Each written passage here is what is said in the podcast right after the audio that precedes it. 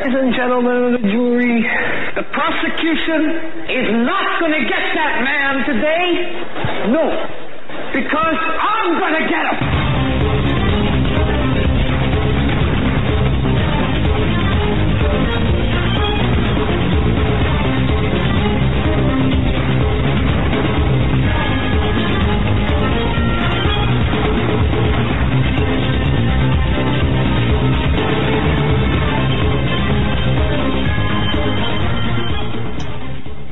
This is the Hagmann and Hagmann Report. It is June 8th, 2017. The day that was, the day that was for Comey, right? Uh, the Dog and Pony show or the Dog and Comey show. What is it? I don't know. Uh, obviously today Comey had testified in front of the, um, uh, the, the Senate committee. Very interesting testimony. We kept our eye on that and so many other things as well. A lot of news uh, folks. I mean, it's it's an incredibly heavy news day. Behind the obvious, behind the Dog and Pony show, behind those things, of course, uh, other big headlines. We are going to get into a lot of those tonight. We've got a guest coming up right now, uh, Michael Snyder. You know him from Economic Collapse blog. He is a, a, just a tremendous writer. My goodness, you know who he is. Everyone knows who he is. Um, and we're we're blessed to have him uh, coming with us uh, shortly. But uh, you know, it, uh, it's interesting. Just real quick here, it's interesting with respect to uh, James Comey that uh, James Comey admitted to leaking himself, leaking his own memos. Right? I guess it's okay. It's okay if he doesn't. And there's many things, many things so wrong with this.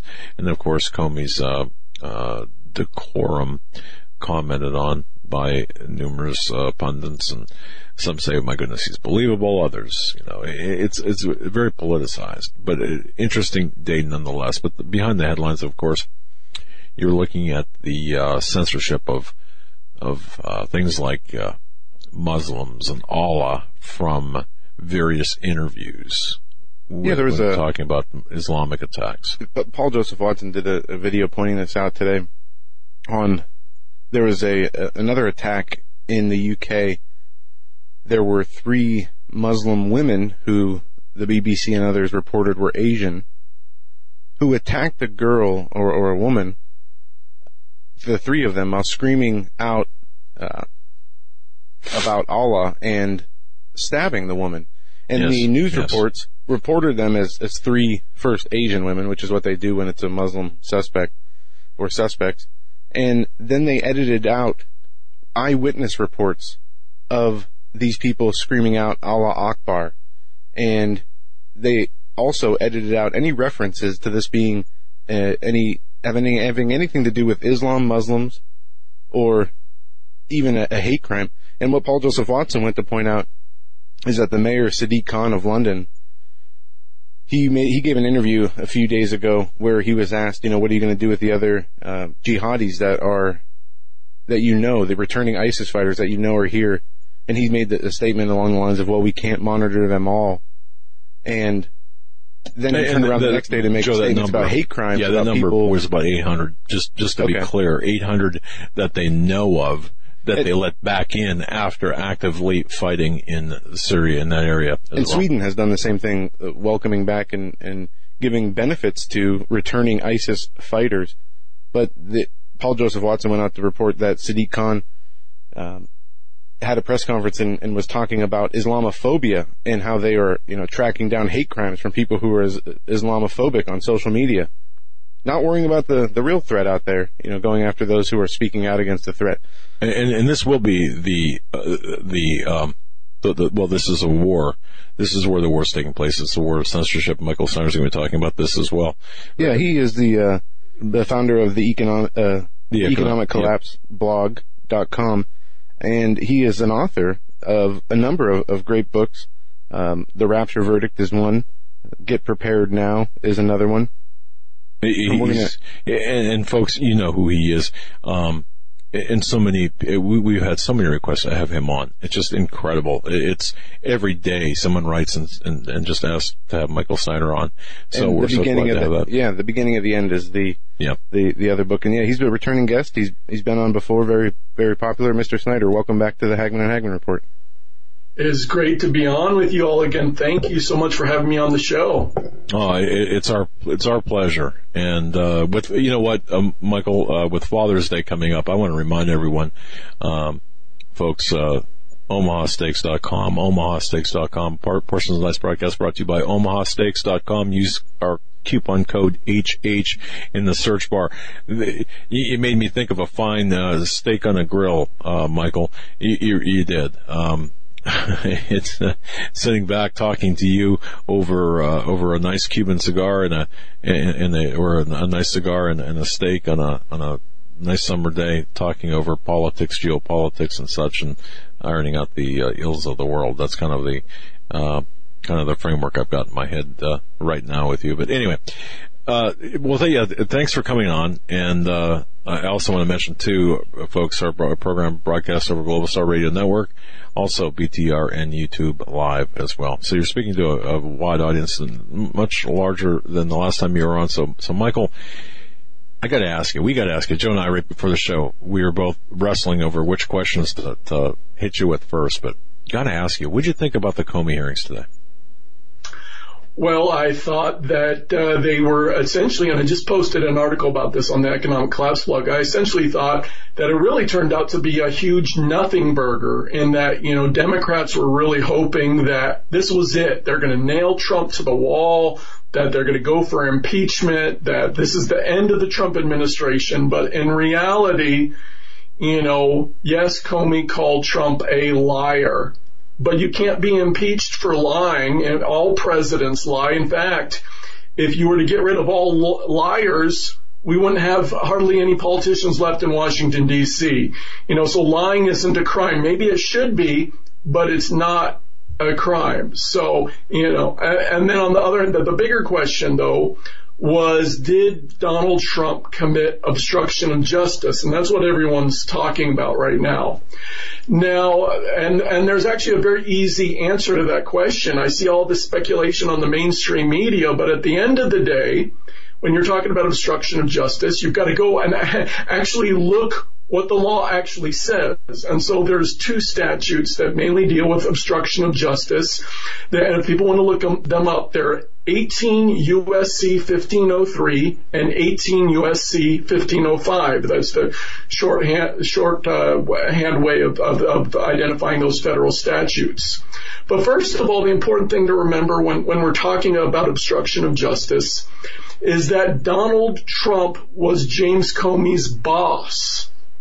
So just like, you know, if you have a business, you have people working under you, or just like Donald Trump is the, is the uh, head of the military, is the, the commander in chief of the U.S. military. Similarly, Donald Trump is the boss of the FBI, and Donald Trump was James Comey's boss. Right. So and at any point, if Donald Trump wanted to fire him, he could fire him. At any point. point, and, and Alan Dershowitz actually pointed this out on CNN, because CNN guy had him on, and and and and, Al, and Alan Dershowitz is very liberal. You know, he's not conservative. But uh, and but and and uh, Anderson Cooper got all upset with him for this. But Alan Dershowitz pointed out, hey, if Donald Trump wanted to, he could have gone to James Comey and said, I order you to end this investigation and not proceed with it any longer. So he could have gone that far and still be exercising his constitutional authority. So the first point we need to remember is that Donald Trump was fully within his authority as president to do what he did, even if everything James Comey is saying is true. Correct. Correct. And, and, one thing you mentioned that I think is extremely, extremely important with respect to the memos. You mentioned the specific area of the, the specific uh, uh, section of the U.S. Uh, criminal code. And, and for James Comey to take contemporaneous notes, whether, well, take notes uh, uh, either contemporaneously or immediately following his discussions, meetings with uh, President Donald Trump. If he felt for one instant, and, and, you pointed this out, but I, I think this needs to be reiterated. If he felt for one instant that there was an issue of obstruction or the, the commission of a crime that he was being asked to either uh, to, to, to uh, stifle or to erase, whatever, he it would be his obligation, given his capacity as a federal law enforcement officer, to go to to go to the Department of Justice immediately with those notes and say we've we've got a problem. He didn't do that.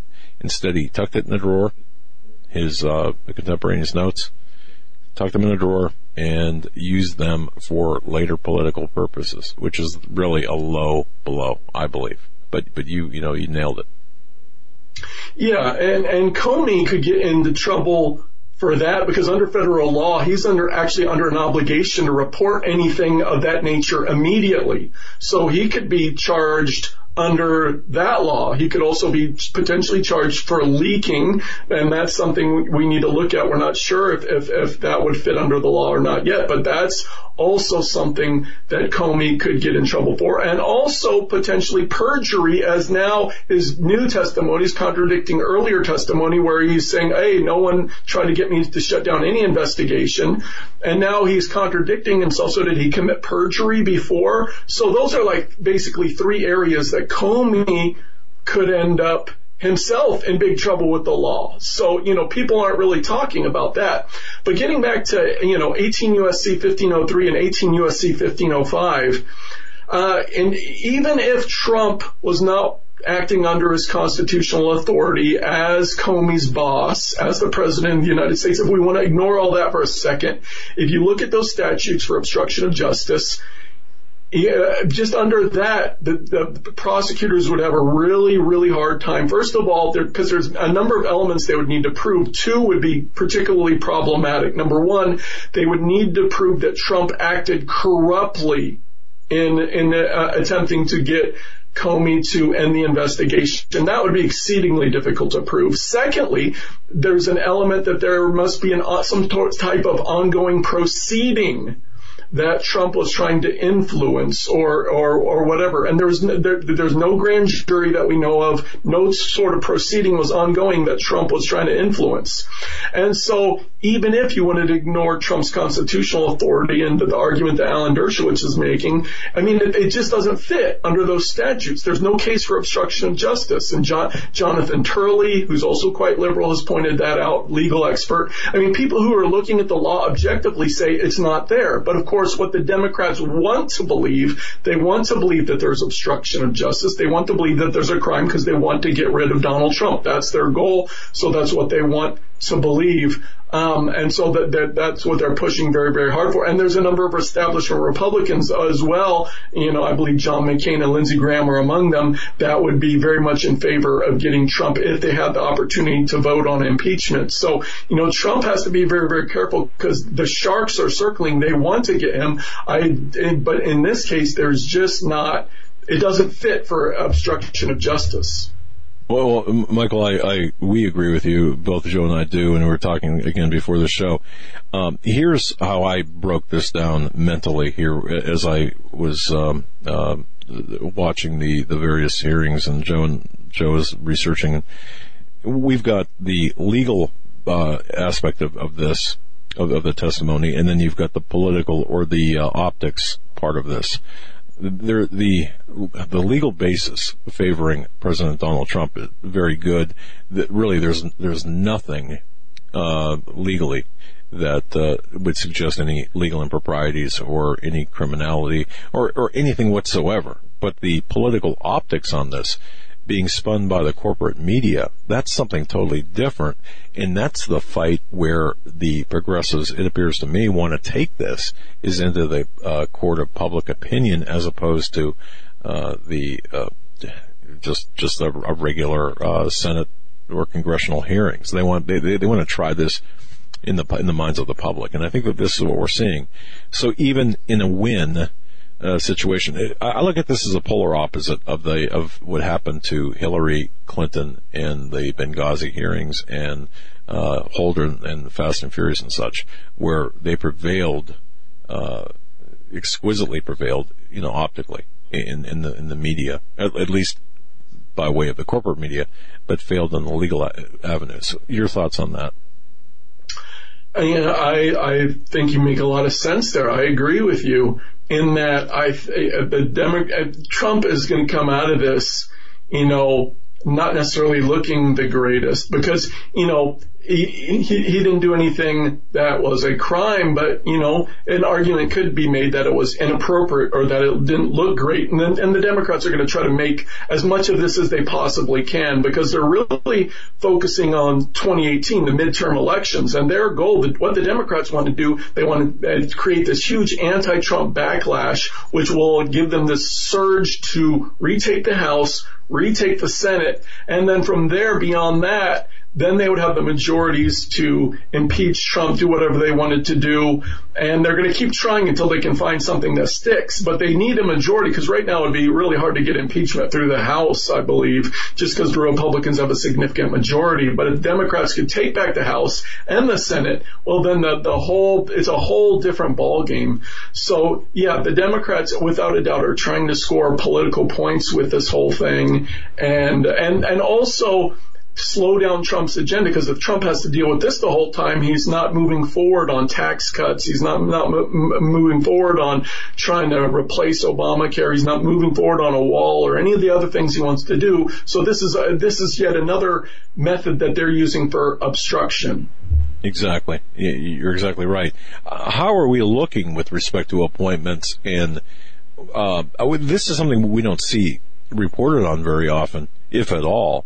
Uh, where is Donald Trump at with respect to his appointments, the cabinet positions, the uh, various uh, judgeships? I know that uh, he appointed some judges recently. Uh, however, are, are, we behind in in this process? And as such, are we are we suffering the consequences of that delay by having this thrown, these roadblocks thrown up by Obama, Clinton, and all of the rhinos, as well as the progressives? Well, I, from everything that I've read, the Trump administration is way behind in terms of appointing not the top level people, but kind of the mid level and lower level people that really fill out an administration and fill out a government. What I've read is that they're way behind. And of course, the Democrats are drawing out every hearing. I saw what a story today where Bernie Sanders just eviscerated one guy who was who was nominated for one position because he was a Christian. He posted something on his blog about how Jesus Christ is the only way, you know, to the Father, and that the Muslims don't know God because they don't know Jesus Christ. And Bernie Sanders just went nuts on this guy. I, I can't recall his name right now, but I just looked at the story early today. Yeah, but you know, that. yeah, they're bad. Yeah, and so the Democrats are just uh, uh, drawing out every, you know, they're they're trying to slow it down. But see, Trump not only needs to fill all these positions, but ultimately we've got a deep state which is at war with Trump. And so I've I've been arguing ever since you know Trump was inaugurated that Trump needs to really hurry up and basically do a full house cleaning of these government agencies, as many people as possible. But then the problem is you got to find people to fill all those positions. Then you got to, you know, get them and, and go through their hearings and get them. And so it, it's a very long process, but ultimately, you know, we're talking about a government that is very aligned with what I call the liberal world order, which is a term that Joe Biden used in his last speech uh, you know, that he gave at the World Economic Forum. It's a, a, term the Washington Post used for Barack Obama's last speech at the United Nations late last year. But this liberal world order, which in, in essence is the new world order, but the, the elite are calling it the liberal world order, but it really dominates every every layer of our government government agencies entire agencies like the EPA are just crawling with these people the, the deep state, the liberal world order where they've been doing things a certain way for decades. And now Trump comes in, but he's only one guy. I mean, but he's literally trying to change the whole executive branch, but that takes time. And then he's got to find, try to find good people to put into places. And, and, and, and that's proving to be difficult to do.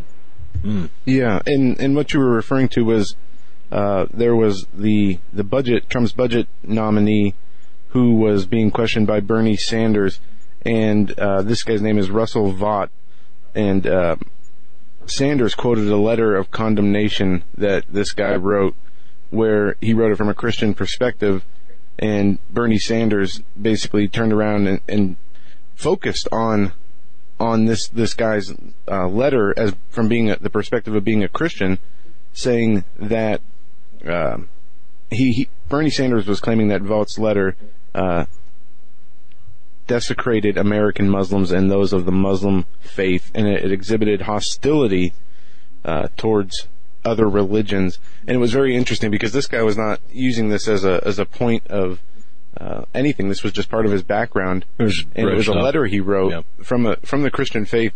Uh, and Sanders went on to talk about how it desecrates Muslims and Jews, but he was very hostile in his line of questioning, especially after the last time. I think it was the second or third time uh, that Vought said he was uh, he he believed in Jesus Christ. Sanders slammed his hands down on the table and, and got you know, are you saying that you know, the rest of the Muslims and Jews are, are beyond saving, something like that. He made it a very, uh, he, he turned it into a, a scriptural argument. And, and the guy could have said, well, you know, I'm just quoting what's in the in the scriptures, but he he, he didn't. Um, but he would have been well within his, his rights to. But Sanders went then went turned around and said, I I uh, recommend that he not be you know able to fill this position, just based on the line of questioning about the guy's Christian faiths and beliefs. So that was a very interesting exchange. And folks, I'll, I'll post it on Hagmann Report tonight. Um, Michael, when we see this, this climate of, you know, this, the political, politicalization of everything, the Trump Russia narrative, the Comey stuff, we seem to, in the last few months, the economy, uh, we, we get reports that the, the stock is still strong, the economy's doing good, we're adding jobs here and there. But one thing that's being overlooked is what we went through in, in 07, 08 with the housing market bubble. And a lot of people are saying that there, the indicators are back and we are finding ourselves in another similar situation. In fact, Joe, we have a page of questions by email to ask, or uh, speaking directly to this, uh, asking us to, to address this with Michael Snyder, Yeah, and one of the, the central banks, uh, uh, uh, recent article about central banks and such. Go ahead. One of the uh, interesting uh, figures came out today was that uh, liquidity in homes was at an all-time high in America, ninety-four trillion dollars, I believe. And there are a no- number of other indicators such as housing prices and and uh, loans, interest rates. Are we, Michael, in your opinion, are we at the place we were in, in 06, just before the last housing bubble collapse, or is this different? I think it's very, very similar because you- right before the last crisis, we saw home prices just explode. And I remember at the, that time I was back in DC working as an attorney and some of my coworkers were saying, Hey, I really got to buy a house quickly before I get priced out of the market. So the housing prices were going up so fast and, and my coworkers were racing to try to get a buy a place before the prices just went up too high and they couldn't even find anything to afford anymore. And of course we know what happened afterwards and things completely crashed. And then, you know, people were so underwater, you know, because they got these mortgages they couldn't afford. So I think it's very, very similar. We're seeing so many parallels to the buildup of last time around. And, and, you know, these things keep happening over and over.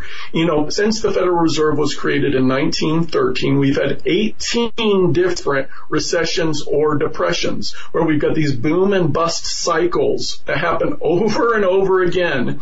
And the more uh, central banks interfere, the more federal, the Federal Reserve interferes, the federal government interferes, the bigger the booms and the busts tend to be. And so now what we've seen since the 2008, we've seen more interference by the Federal Reserve in terms of pushing interest rates all the way down to the floor, in terms of, uh, you know, trillions of dollars of quantitative easing, pumping money into the financial markets. We've never seen intervention on that scale by the Federal Reserve before. And then of also the federal government, where when Barack Obama entered the White House, we were $10.6 trillion in debt. Now we're essentially $20 trillion in debt, adding more than $9 trillion of debt to the national debt during Obama's eight years in the White House, unprecedented.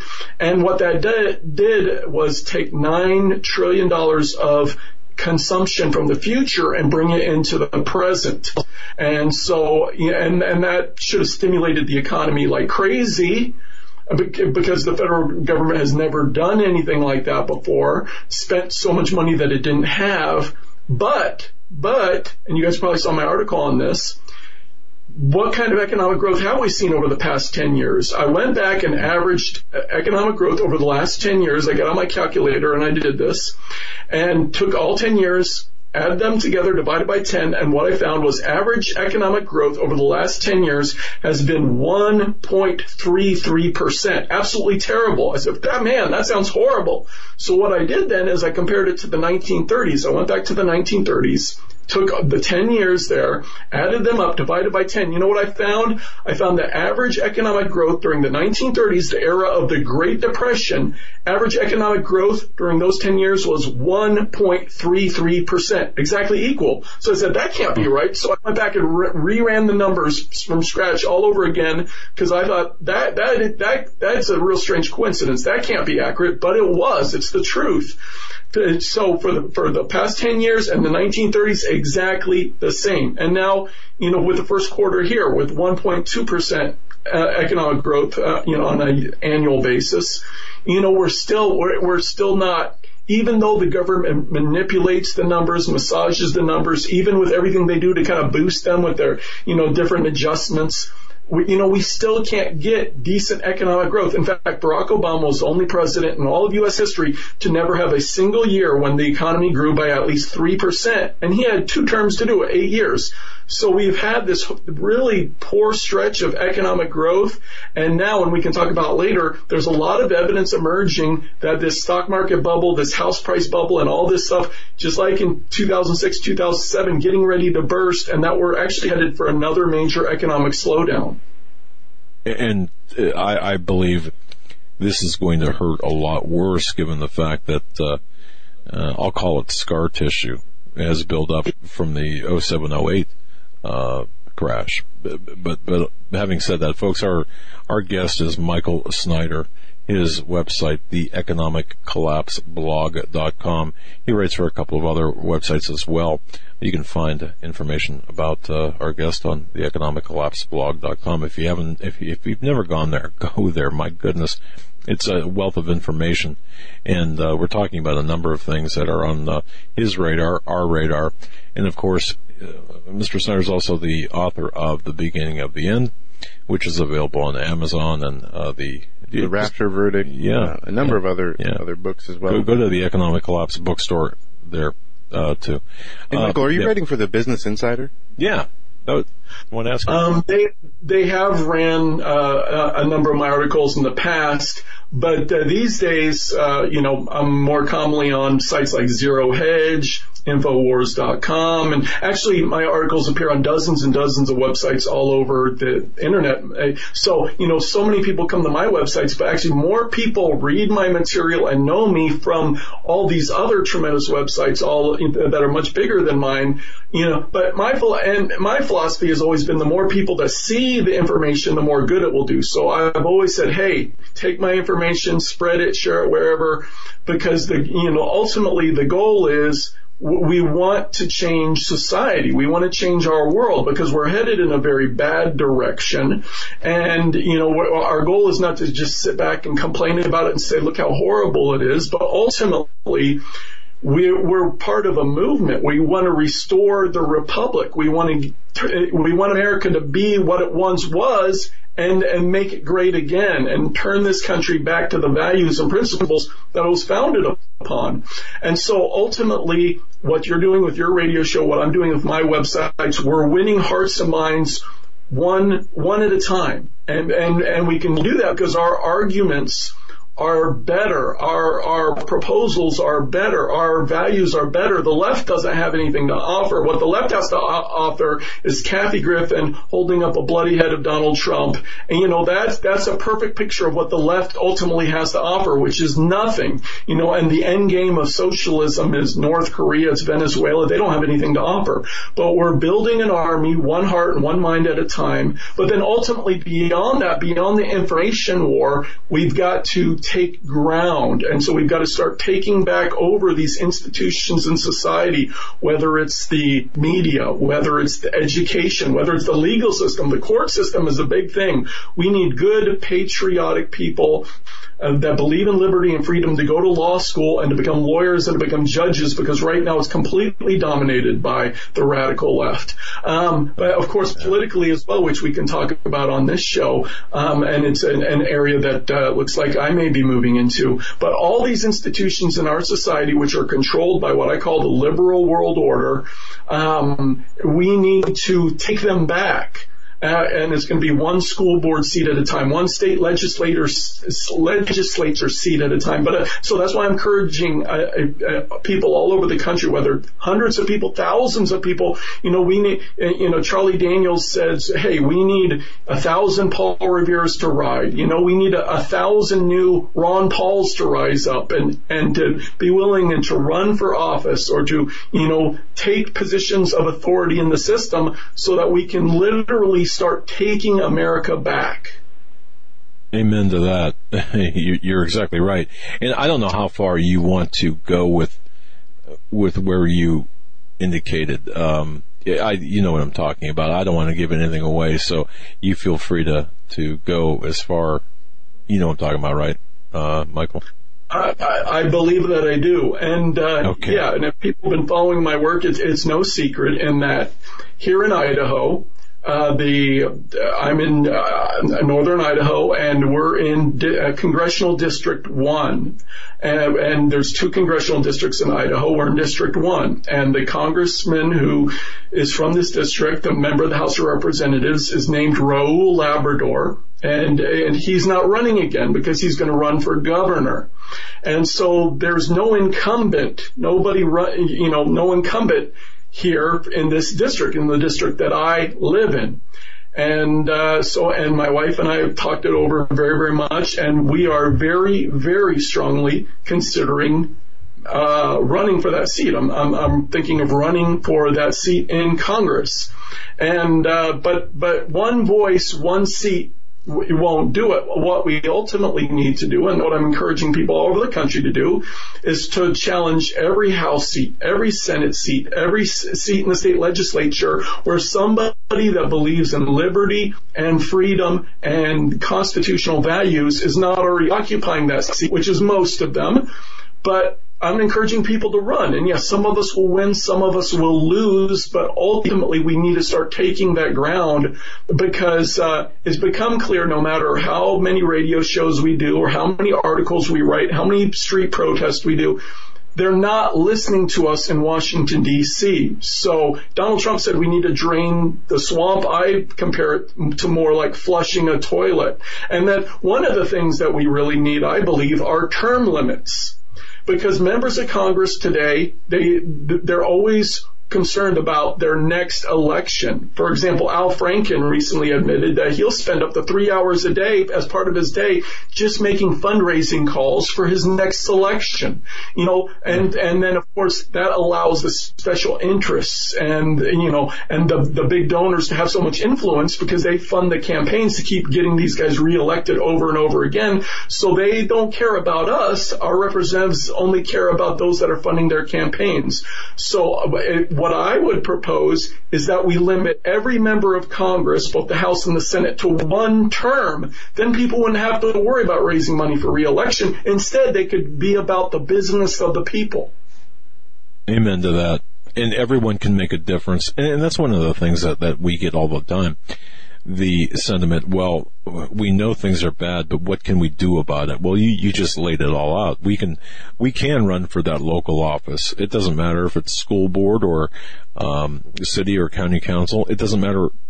In fact, the local is even better or that congressional seat, as you mentioned. And you never but know unless you do it. Yeah, exactly. And, and, and not because if, uh, the way I look at it is if Donald Trump can do this, now granted, he, you know, he's a lot of money, self-funded, but if he can do this, given his non-political background, we can all do this. Yeah, and remember, uh, I mean, just being the, the successful real estate mogul and businessman, yeah. he's never held a public office in his life. Right, exactly. The only public office he ran for was this office of the presidency. And, you know, something we talk about here is as much as it was Donald Trump we elected. It was the ideology is what really got him elected and what and what his base supports. And, and, look, we understand, folks, the larger picture too. And Michael, I know you did, you did too as, as well. The, the, the power behind the, the, the faces in D.C. And, and elsewhere, but nonetheless, we still have to try. If we don't try, what's our alternative? We would just roll over, curl up in a fetal position, and just not do anything. I don't think I don't think so. That's not your your character, and certainly not in ours. Uh, one thing you wrote, uh, Michael, and again, Michael Snyder is our guest. The economiccollapseblog.com is his website.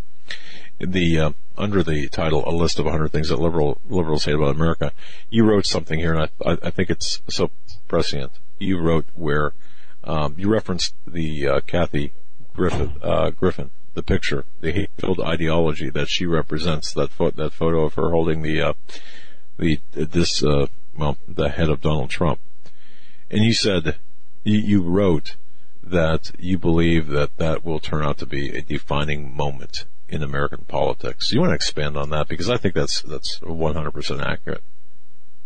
Yeah, I, I, I, I think that was so key because that image is now going to be burned into people's minds. And Kathy Griffin has kind of become almost the face of the of the left and of you know where do they want to take us? And we've seen street protests become more violent in recent years. And just today I saw a uh, a, an article on the Blaze talking about how one group of of, of uh, socialist uh, students in Georgia talking about guillotining uh, members, uh, Republican members of Congress, and you know they've started to use this violent language and violent imagery, and ultimately that's what Kathy Griffin, what Kathy Griffin and people like her want is they, they don't they don't want to just defeat our ideas because they don't even believe in the First Amendment. You know what? Sometimes we assume that they think like we do, where we believe in the Constitution. We believe that everybody should have free speech. Everybody should be able to you know, have their say. Well, what they ultimately want to do is they want to uh, completely uh, eliminate and destroy our worldview they want to ultimately destroy our entire way of life, and I want to talk about this some more in a second. But ultimately, in terms of freedom of speech, they want to criminalize anyone that disagrees with them. And what you know, we, we've seen kind of this with the whole gay marriage uh, uh, thing, where you know, at first they were saying, "Oh, you know, we just want you know to be able to do what everybody else is doing," and and you know, not just a few years ago, gay marriage was illegal in most U.S. states, but now today if you have a bakery and you don't make cakes for gay weddings, well, they could sue you and put you out of business and you lose your livelihood because you disagree and you don't want to participate in that. So, you know, your freedom just to do whatever you're doing to have a bakery, you know, they're saying you've got to make cakes for gay weddings or you can't have a bakery.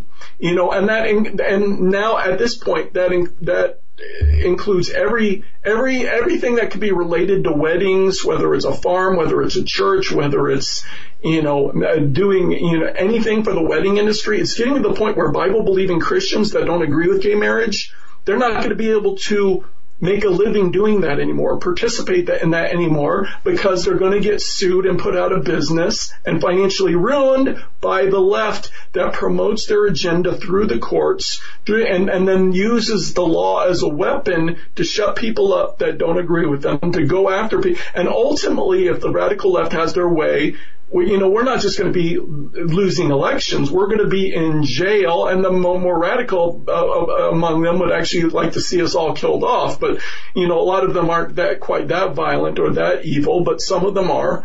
But ultimately, they hate our way of life. Now, my wife and I, we moved up here to North Idaho, and I know you guys have a lot of listeners up here in North Idaho, very, very popular up where I live. But we moved up here to North Idaho. One of the big reasons we did is we wanted to find one of these enclaves in the country where people are still kind of living free. You know, where there's still some freedom and liberty, you know, where the government's not constantly, you know, you know, poking their nose in your business. Now, of course, you know, that's not really true anywhere these days. And we've kind of come to the conclusion that, you know, if we don't stand up and fight, ultimately there's going to be nowhere left where it's true because the government just keeps getting bigger and bigger and bigger. And it seems like no matter who's in power, whether Republican or Democrat, government just keeps expanding. And every time government gets bigger, freedom and liberty diminish. People need to understand that, you know, because these days so many people are looking to, to, for government to solve every problem. But every time government grows, every time there's a new uh, government agency, a new law, rule, or regulation that restricts our liberty and freedom. Now, there's some laws which we we we want that to happen. For example, we don't want the freedom to go around just murdering one another randomly. So it's we it's good to have a law to say don't murder. Um, so we want that, but our founding fathers intended to create a society, a country where freedom and liberty are maximized. So the restrictions on our freedom and liberty are minimal, but instead we've gone to just the opposite. And in t- today, in our country today, and on the federal level, we've got hundreds of thousands of laws on the federal level alone. And when you throw in state and local, all 50 states and all the local laws, rules and regulations, you, the grand total goes up into the millions, millions of laws, rules and regulations which are restricting our liberty and freedom. So some of them are, uh, you know, more ridiculous than you, you know, you could possibly imagine. But what has that done? We've got a control freak society where liberty and freedom, it's, we're shackled, we're in chains. And what we need to do, we need to completely redefine and reimagine uh, are the, the relationship between the people and the government, and we need to go back to a model that our founders originally intended of very limited government.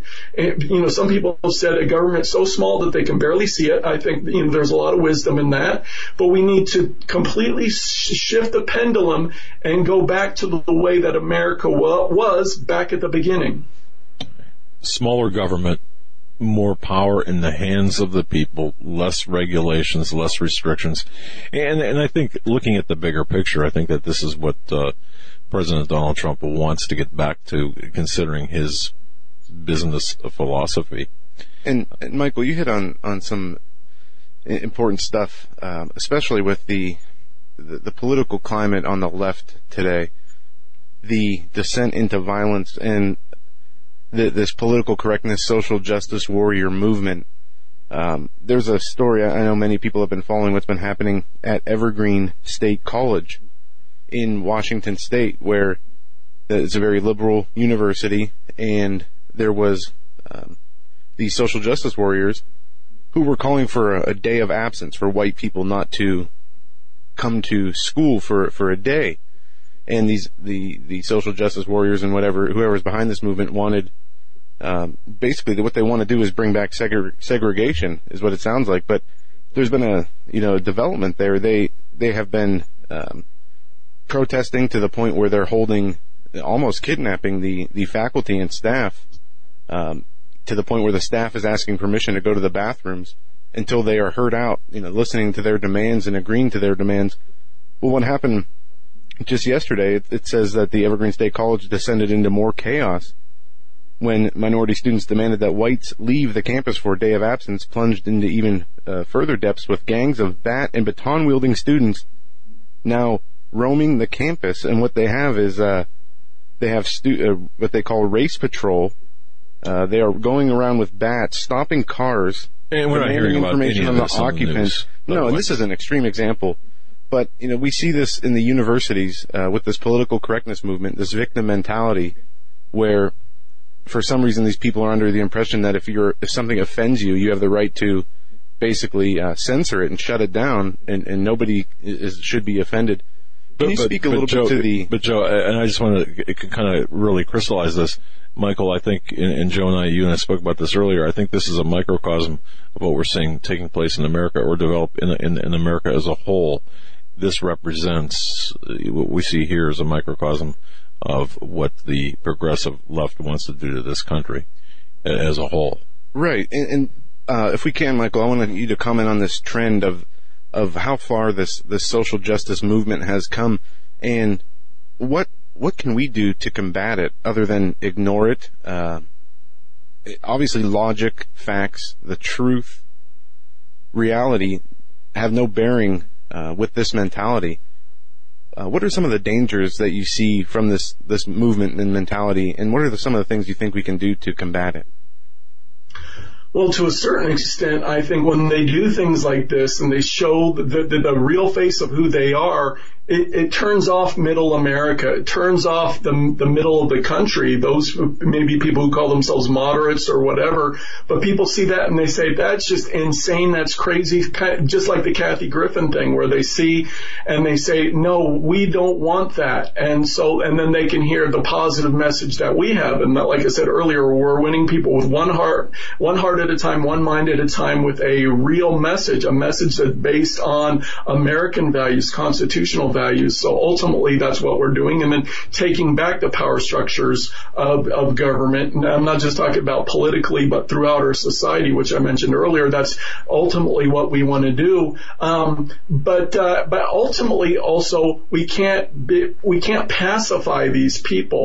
You know, because if we if we give them ground, sometimes we say, okay, give them a little bit and they'll be satisfied. They're never satisfied. So we've got to be willing to fight. We need fighters. Um, because uh, and we need people who are going to stand up and say no, and and that's why I get so frustrated with re- Republicans so much of the time is because they're they're so spineless so much of the time. We need uh, leaders that are going to be willing to stand up, stand on principle, and say no to these people. And then also we need to expose the tactics of the left because what they've been doing for literally decades now is pitting one group of people against the other.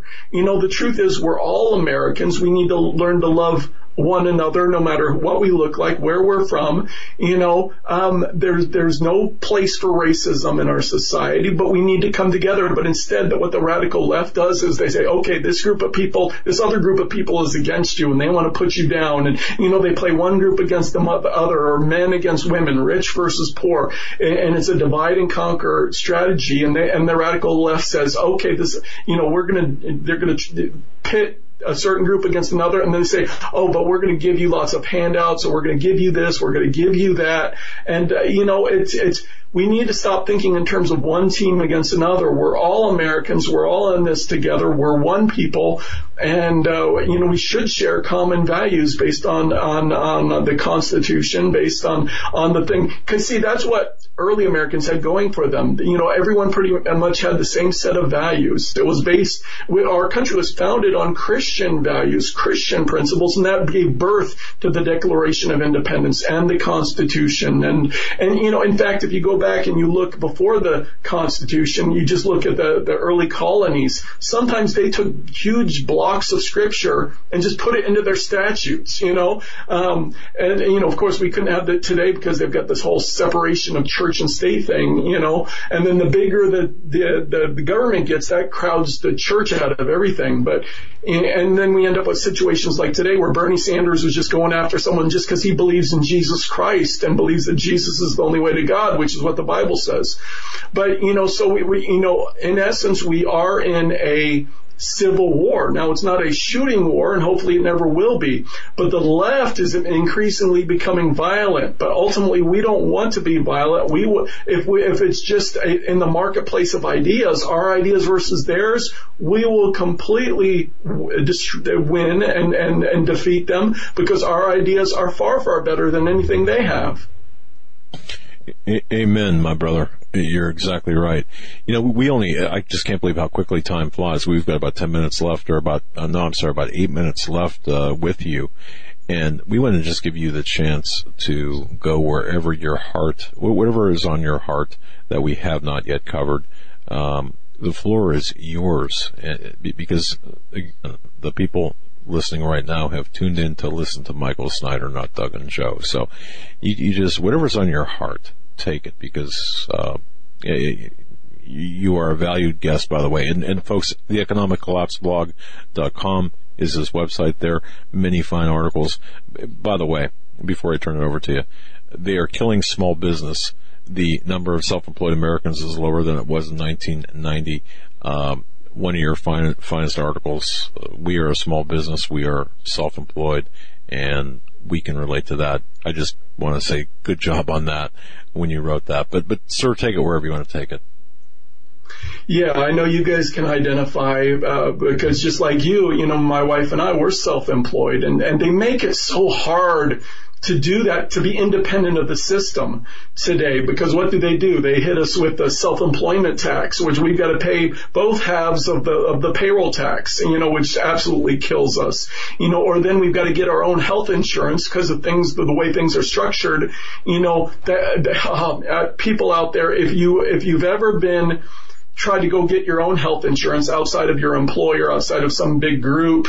You know how expensive it can be, how hard it can be. You know, it, just, it, it's an added expense on entrepreneurs and, and small business owners.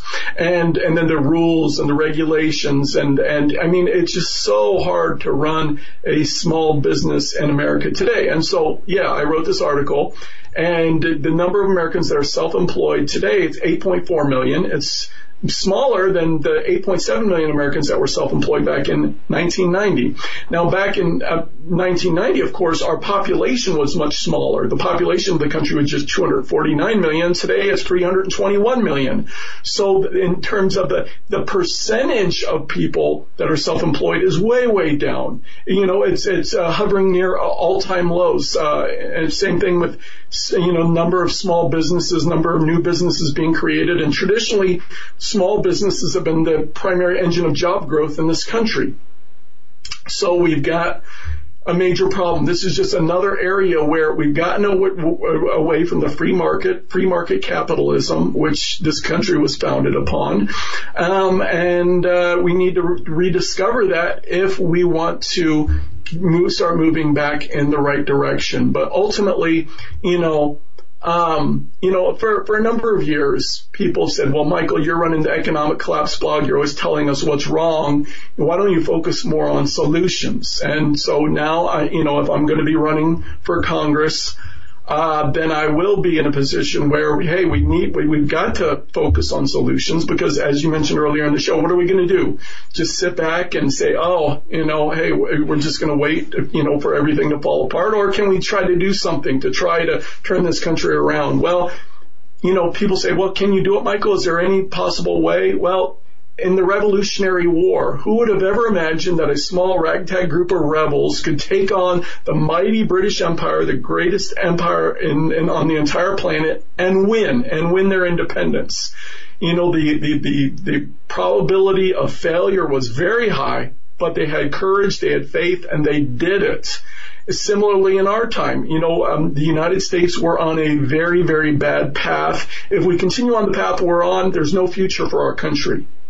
And so we can just sit back and wait for that to happen or with every generation in American history, whether it's World War II, you know, the, the, you know, different periods, people have had to stand up and fight for the future of this country. Well, there's no war to fight right now, but there's certainly a battle, a battle for the future of this nation. And if we don't stand up and fight in our generation, there isn't going to be any future for our children, for our grandchildren. So I'm choosing to fight. I'm choosing to put myself out there. I hope that, you know, uh, many, many others that are listening will also step forward and let's try. Let's try to take America back. There's no guarantees that we will win, that we'll be successful. But, you know, when the chapter is written of, of this chapter in American history, you know, I want people to be able to look back and say, yeah, they stood up, they were strong, and they, they, they fought. They fought for the future of America. Amen to that. You know, I, I've been thinking about my own mortality and those around me. And really, at the end of our lives, can we honestly say, you know, we did everything in our power? And, I always ask the question, you know, will my, um, will my survivors, will, will my children, grandchildren, will, will they visit my my grave uh, with, with a certain amount of reverence, or will they spit upon my grave? And uh, and, and, of course, you know, at the end of the day, at the end of everything, of course, are we on God's side? And uh, that's something. And I know you, as a Christian, uh, very strong Christian, Christian beliefs, you believe that as well. So I think that all of these elements together combined uh, make you the, by the way, the person for that congressional seat in Idaho. We are backing you 100%.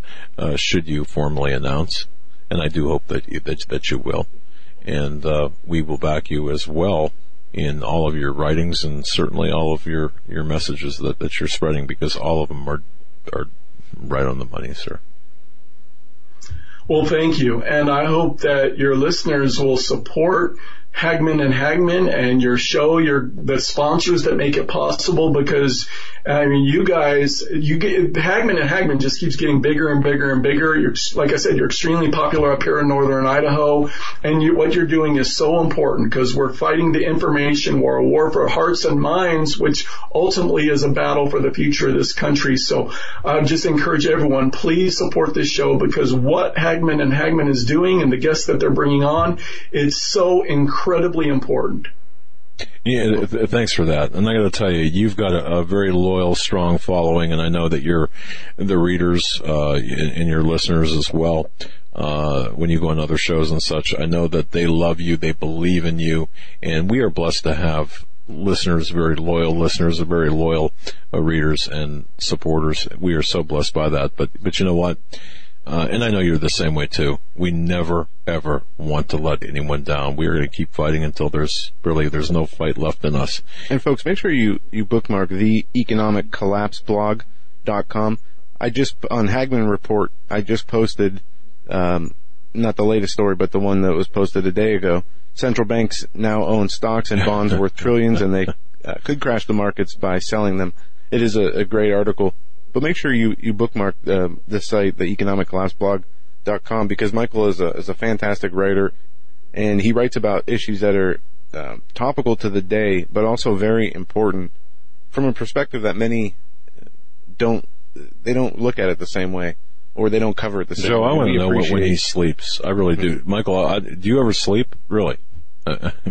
I do get exhausted sometimes, guys, as you guys probably do too, because my wife and I, we both work so hard and, and we're blessed to be able to do this full time. And, and I work very hard on this. And now with the thought of going and campaigning and traveling all over the state and doing everything you need to do to have a successful campaign, I mean, it's kind of intimidating to me, just the amount of work and sacrifice and, and just the exhaustion I know that I'm going to experience but I feel called that now is the time to try to do this, try to make a difference. And so I'm going to, you know, like I said, Michael, Michael Snyder, thank you. We've reached the end of our, our broadcast here. Thank you so very much, Michael. God bless thank you, my you. friend. Thank you. Have a great night. Folks, we'll be right back with Mickey Paoletta after these short messages. Don't go anywhere.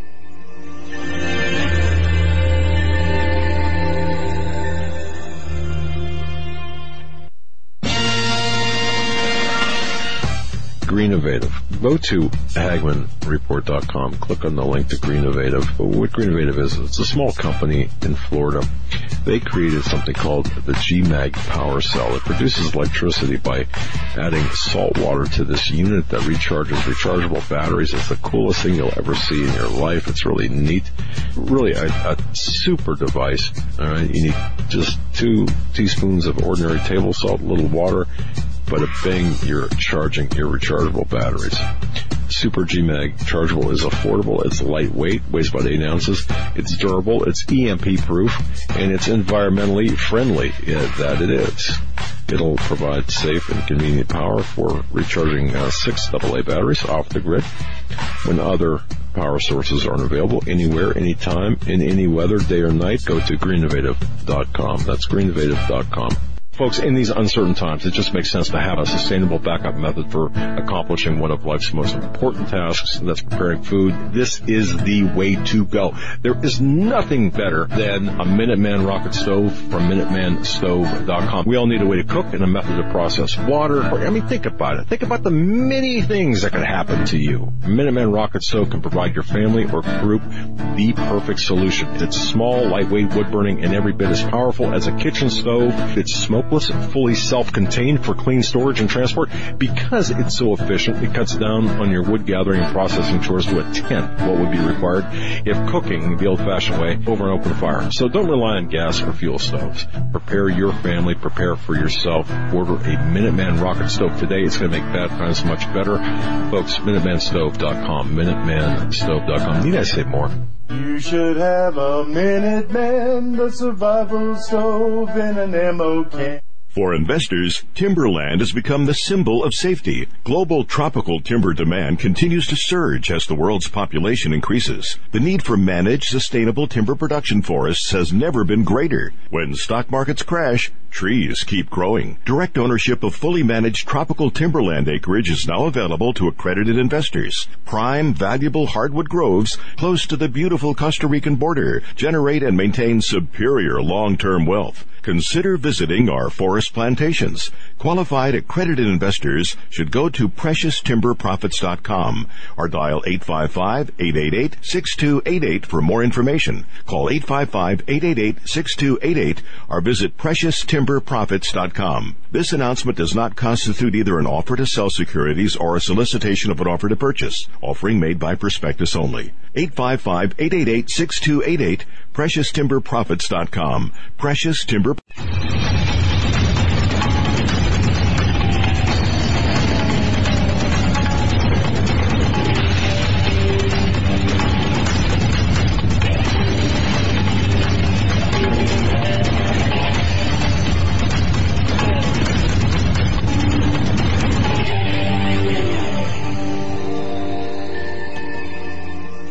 This is the Hagmann and Hagmann Report. Global Star Radio Network, that's the place to be. That's our primary platform, our primary venue. Also broadcast, simulcast on Blog Talk Radio, BTR, and on YouTube Live, folks. 7 to 10 Eastern Time, Monday through Friday. That's when we broadcast. We, right now, I think we're, I think the last uh, count, 114 or 116 different countries. Pastor Langford was heard, I think, yesterday, uh, live in 112 countries. So, you know, we're getting the word out. And I, I, just want to say thank you. Thank you to each one of you for your support, your prayers, your word of mouth, spreading the message. We are winning hearts and souls, one heart, one soul at a time. We are, I, I really believe we're making a difference. And the only way we can make that difference is through your support. Now, I'm not talking just financial support, although that's necessary. Uh, we have big plans and we, we are instituting these plans. And I think you can see, folks, how our, our show is progressing. When I say progressing, uh, of course, we're uh, John Robertson, the uh, producer, is going to be an in-house producer. Uh, which he works 24-7 now. We're going to try to squeeze a little bit more time and, and uh, energy out of him instead of the 24-7 he's already working. And Dad, I was looking at the map here that you just referenced about the countries. Yeah. And it does change daily. It does. And I can almost Which- count the, I, can count the numbers that, the, the, con- the countries that have not are, it looks like, uh, the Central Ukraine Africa. and, uh, and Central Africa. Every Yeah. other country is represented and that's, Yeah. uh, that's amazing. Yeah, and, and of course the uh, when you say countries, uh, the, the areas, for example, uh, Central Africa, I think there's uh, oh I don't know a dozen dozen and a half countries, uh, uh, maybe not, or I'm sorry, the um, uh, Eurasia area up there, Asia and Europe, but nonetheless, we're getting the word out, and thank you, thank you, thank you, thank you. We're we're actually getting mail from. Um, Western Europe, of course, which we have been getting, but uh, uh, much more. And uh, people saying, you know what, I found a church, or you've caused us to uh, to look for and, and find churches, or you've awakened us to, to, to what's really behind going on behind the scenes. That makes us feel good. And as a matter of fact, I just want to say one more time. Uh, excuse me. The other day, uh, when I brought my wife home from the hospital, I I met a listener, Rose Rosie. If you're listening, you really made my day. What a what a just a delightful lady. Uh, thank you so much for introducing yourself to me. Uh, I really appreciate that. If you're listening, just know how much that uh, introduction meant to me. And the interesting thing about that is, uh, within seven days, you and me separately both ran into listeners of the show in our, in, in the city we live. I ran into somebody at Country Fair, uh, a gentleman who Which is introduced a himself convenience with me. store up here, by the way. Uh, me and my wife were there and, and, and that's just, uh, you know, we get that a lot when we travel.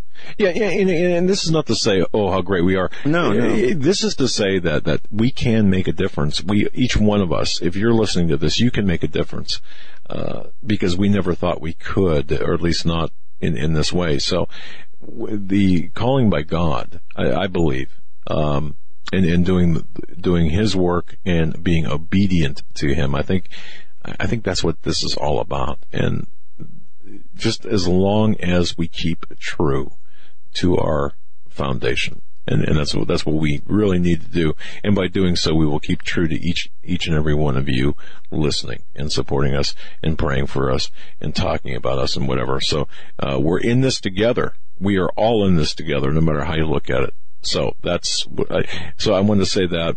Um, and by the way, treat your dad to a steak this Father's Day. I got a package today in between in between the post-operative stuff. My wife and I, we were actually, we had the buddy system going on today. Between doctor's appointments and post-operative uh, uh, care and diagnostic stuff. Anyway, package came today from Omaha Steaks. Oh my goodness, what a great! I was excited. Thank you, Joe. Thank you, Jackie. Uh, I, I love steak, and I opened the package, of course, for Father's Day. Got my Father's Day gift. Let me tell you about Omaha Steaks and how this Father's Day, for only $49.99, you can get our limited time Father's Day package when you go to omahasteaks.com and enter HH in the search bar to apply the savings. Uh, it's simple, but the Omaha Steaks. They've got everything. They've got seafood. They've got bison. They've got poultry. They got, I mean, you name it, they've got it. It's fantastic. They, they have the highest quality cuts. It's got the one of a kind flavor that only Omaha Steaks can bring. The ordering process, receiving it, it's convenient. It's fun. All beef is USDA, USDA inspected. It's aged for 21 days. So right now, folks, right now, Omaha Steaks is giving a limited time offer to our listeners for Father's Day, which is this Sunday. This is really an amazing deal. You're going to get 80% off. That's 80% off Omaha Steaks Father's Day package, which includes, and I'm going to list these items because you're not going to believe this, two tender filet mignons, two bold beefy top sirloins, four crispy chicken fried steaks, four juicy boneless pork chops, four all beef Omaha steak burgers. They just melt in your mouth. They're so good. Four award winning gourmet jumbo franks, 12 ounces of all beef meatballs, one pound of steakhouse fries, four made from scratch caramel apple tartlets made from scratch and they taste, uh, they're, they're, they're, they're, they're just delicious.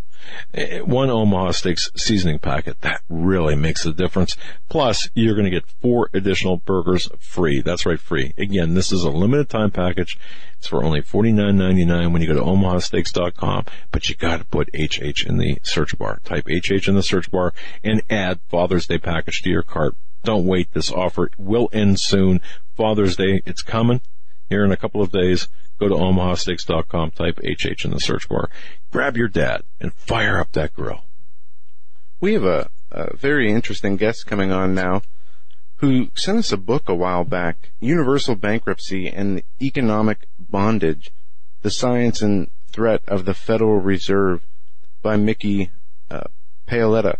I believe that's how you say it. And he's joining us now. And, and this book's very interesting. Um, it, the very first page is a copy of an affidavit. And I don't want to, to jump in too much here, but uh, he opens up in, in, the next page talking about not wanting to, to seek to cause harm nor pose a threat to our judicial system. I do honestly feel that our judicial system is being manipulated by certain small group of dominant men who have unconstitutionally gained control over our system of finance. The affidavit hereby declares on the record that affidavit does not support a, a blanket statement that all judges, lawyers, sheriffs, politicians, and bankers are corrupt, but for the sake of simplicity, they all participate in our legal system, which has been diverted from actually upholding the law and our Constitution. And you, that's that's from his hard copy book, Universal Bankruptcy and Economic Bondage. Just very quickly, our our guest Mickey Paoletta has worked uh, with the Citizens Reform Center. He now works for as an advocate for mortgages and people being ripped off by mortgage-backed securities and derivative mortgage bundling and repackaging. He testified before Congress. He worked with Ohio Congressman uh, Jim Traficant. He teaches banking to American citizens. He claims that the entire Vietnam War was to enrich the banking system. The more I learn about that, the more I believe. He claims that on average, uh, on the average foreclosure case, the presiding judge earns via pension fund about 15 grand per case. What you're, what you're about to hear, folks, is going to enrage you, but also inform you. It's, it's, it's really incredible. With that, let's, let's, uh, Mickey, thanks for Yeah, let's uh, bring 'em on. Thanks for sending us this book. Uh, I'm sorry it took so long for us to to get back to you, but I'm, we're glad that you're here now. Again, the book Universal Bankruptcy and Economic Bondage. Uh, how about you tell us a little bit about yourself? well, thanks a lot, guys, for having me on. And I've been doing this now for 30 years. I have been uh, fighting the banking system that I think that's the problem. And I fear the banking system more than I feel ISIS and all those other terrorist groups in the Middle East. I believe that the, the banking system, uh, the way it is, has done more damage to our liberties than all the standing the standing armies that could have ever done, and that includes Hitler, Mao Zedong, Stalin. Uh, as you can tell, I do not like banking. I have studied them uh, extensively. I have taught uh, people that, that have called me on the phone in in tears. I can't go into court because I'm scared of the judge. I'm scared of the lawyers. I'm not that smart. And people listen to me. This is our country. And if you're too afraid to get up and stand up for your rights and to protect your home, that it might be a little bit uh, rude to say this, but maybe you shouldn't own your house. Maybe you should give your house up and pack up your plates and your dishes and get out of there. I'm not about to, to do that. And when you learn what's really going on, that believe me, it's going to irate you to the fact that you can't wait to go into court and uh, confront these criminals. That judge, and what we have to understand is that everybody in the, the foreclosure field, well, the first thing I hear, oh, I got a, uh, I hired a lawyer, and he told told me that he's going to win win my home. But people, listen to me close, okay? I've been doing this for 30 years, and I know people that have called lawyers. Uh, the one a couple that I know called the 63 to 65 lawyers, and do you know that not one lawyer would take their case? And I know a lady in San Francisco. I was just just there, and I gave a speech there. And this a lady paid two law firms sixty-five thousand dollars, and she lost her home. Uh, there was another gentleman uh, with his wife had four kids. They paid a law group uh, seventy, I don't know, seventy-five, seventy-six thousand dollars, and they lost. That what I say is that you could lose your house free, so why pay seventy thousand dollars to a lawyer uh, that his main purpose is that he's representing the American bar, and that's not our friends. Uh, the American bar is registered on the United Nations agenda. Uh, they're a member of the United Nations. So what I say is that you study and you study the law, you study the rules of evidence, you study uh, the Uniform Commercial Code, and after you do that, that you're going to start to realize that the study of law is not uh, not that uh, difficult. I've been uh, teaching that uh, in my house. I live in Harrisburg, uh, and I have a room downstairs that could hold a hundred people. And there are days that we role play in court. I I bring in six or seven jurists and uh, the defendant, uh, the bankers there, and we role play and role play day after day after day. And if and guess what? That if you understand what you're doing, uh, we have never lost a case. And I've been doing this for all the, these years, and I can honestly say that I have never lost a home because of a foreclosure suit. Okay. And, And- what I contribute that that to is that you have to educate, and if you educate and understand what you're doing, that's That's 60% of the battle. Wow. Well, uh, uh, for, what I hear you saying, and I get, I get a lot of, we, we collectively get a lot of emails here at the studio saying, uh, mortgages, uh, the, uh, the, there's fraudulent, uh, stuff going on with mortgages. You really don't own your home, and on and on and on. And you actually note that court, courts, for example, are um, actually miniature banks and such. You make a lot of good points, and my words to Joe after after reviewing your book, Universal Bankruptcy and Economic Bondage, and reading some of your research, is the fact is, is was simply this: if people really knew the truth, what you are teaching and speaking, there would be a revolution, or should be a revolution, because this is incredible stuff you're, you're talking about here. Um, well, let me explain it. Who said that? Go ahead. Henry Ford uh, said that uh, right around 1901, 1902 and I have studied Andrew Jackson uh, for you know several years. And what Jackson even said, if the American people would only know the true nature of banking, there would be a revolution before morning.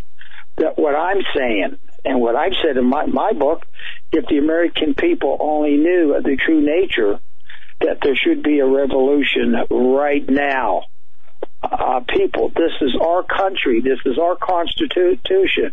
Uh, it's the greatest form of government ever devised by man. And for us to st- stand by and allow the American bar and these crooked lawyers to lie, cheat, and steal and steal our neighbors' homes, and we sit sit by, that's wrong.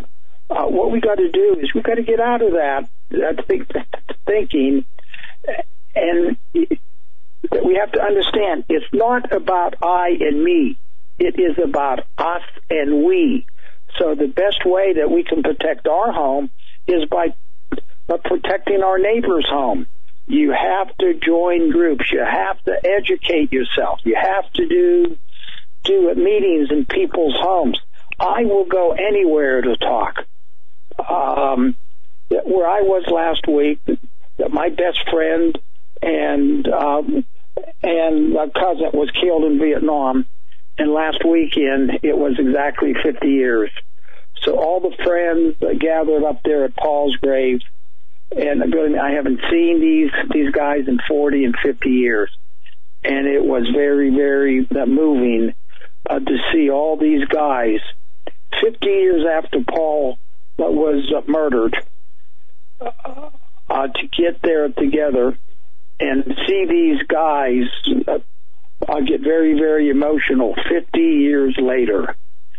And it was very, very enlightening to me. And it gave me hope that the American people that is up up to us to save this this country of ours because your congressmen and your senators they're not going to do it 60, 70% of them are lawyers. They're members of the American bar.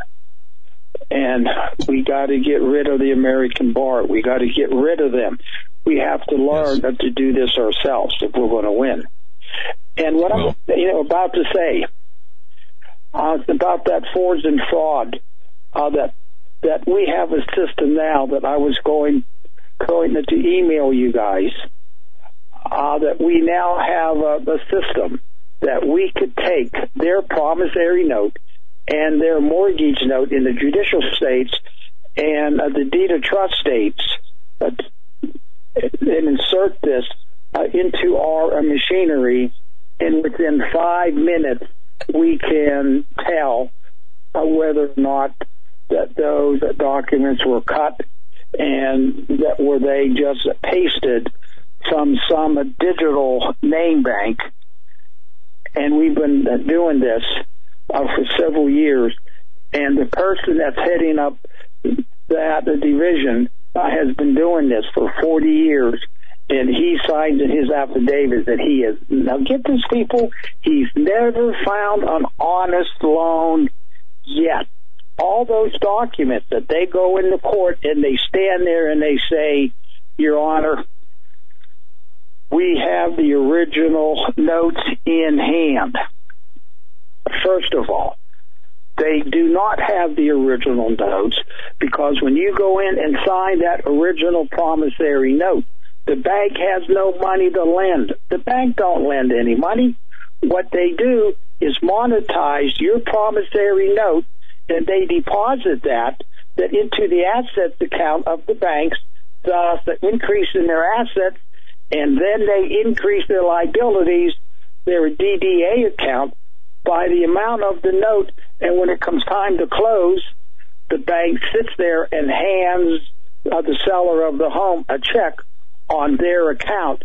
But people, that the money actually came out of your account.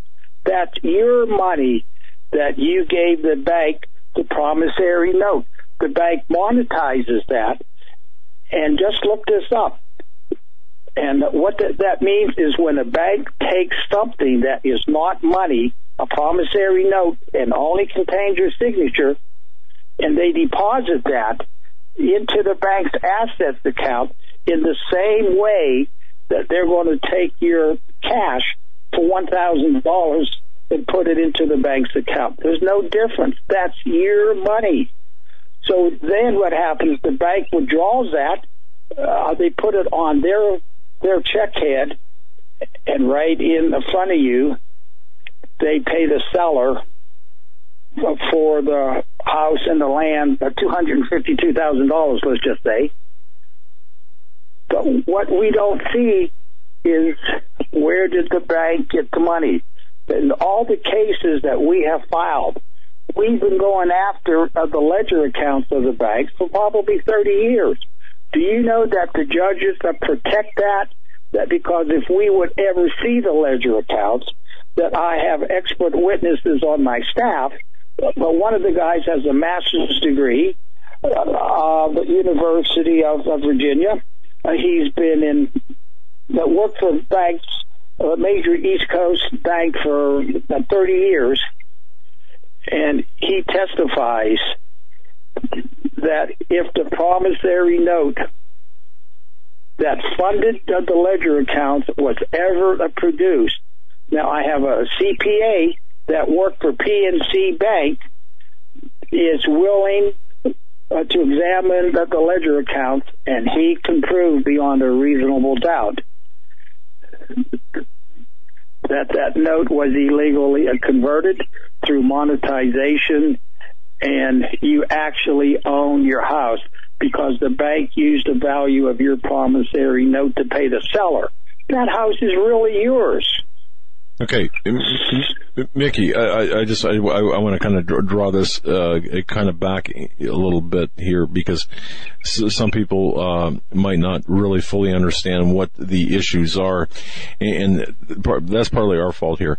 What we're talking about here is the fact that uh, um, through your research, your investigation, and in your work product, which is manifested by your book Universal Bankruptcy and Economic Bondage, it's it's you are exposing the uh, the, the, the, machinations of the, the court system of, of the uh, court system of the banking system and the mortgage system. Right, weaponized of, banking. Yeah, of, of all of this.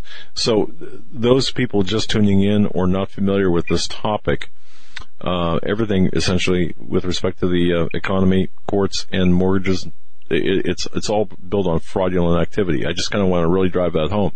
So when you're talking about mortgages, for example, are, are you talking about everyone's mortgage that that we're all getting uh, hosed? Is that what you're saying, or? Um, I am. Uh, let me make this perfectly clear that my expert witness uh, that does the forensic examinations uh, is licensed by uh, the federal government. Uh, he's been doing this for 43 years. He has never found one honest loan yet where the, he has examined uh, the signatures and where he can honestly go to court and say that that the signature is the true the signature of the mortgage or, or that's on that note. Got now, it. let me simplify that. Uh, please, let me try it. Okay, okay. Uh, if you go into a bank and you go in to the bank with cash, $150, and you walk up to the bank or the girl behind the booth there and say, please deposit this $150 into my checking account. What that girl is going to do is she's going to take that $150 in cash and she's going to debit the bank's assets account, which is going to increase the bank's assets. That's going to be a debit by $150. Now, uh, they have to comply with GAAP. Assets equals liabilities plus net worth. It, it, that's the, the, Federal Reserve's rule. And I normally do not mention Federal Reserve uh, very much. But their books have to match. So what the bank is going to do is they're going to take that $150 and they have to increase their liability account, their, demand deposit account, because they owe, owe uh, the depositor for his $150 deposit. And who is the depositor? The person that walked in and said, please deposit this into my checking account. That's your money, people, that you can spend that money any way and at any time you want. That's your money. That's a demand deposit account. Uh, anytime that you hear a DDA, that, that these calls are in my, my book, what that, that represents is the depositor that gave the bank his cash, whether it's $150, that maybe it's his railroad uh, job for $2,000 a week, whatever he, that he's paid, that represents the depositor's money. So, that you go into a bank and give the bank a hundred dollars and say, put this into your the checking account. That we all know that that's our money. That we can make out the checks from our account up to a hundred dollars at any time that, that we want. But if we go over our our limit or our hundred dollar amount, then the bank is going to bounce that check and charge us forty dollars or thirty nine dollars, whatever they do. But Mickey, the main point to this, guys, we have to understand Mickey, that we're right up against our the break. money. We're gonna we're gonna pick up here on the other side. Um, folks, we're we're talking with Mickey Paoletta. He's the author of Universal Bankruptcy and Economic Bondage: The Science and Threat of the Federal Reserve. Uh, he's going to be with us, so stay tuned. We're going to jump right back into this on the other side. You're listening to this edition of the Hagmann and Hagmann Report.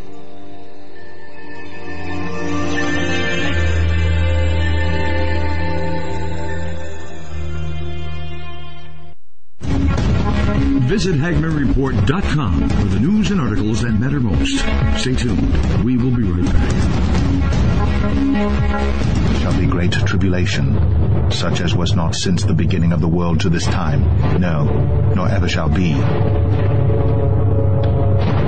folks, I'm going to direct your attention to masterpreps.com. Masterpreps.com. Wow. Uh, masterpreps.com, uh, the sponsor of our show, masterpreps.com. That's masterpreps.com. Take a visit there. High quality items, made in America items. I mean, anything, everything you could possibly want from uh, cooking uh, utensils, uh, cooking frying pans to, I mean, it is, it'll blow you away. Absolutely. Eric said.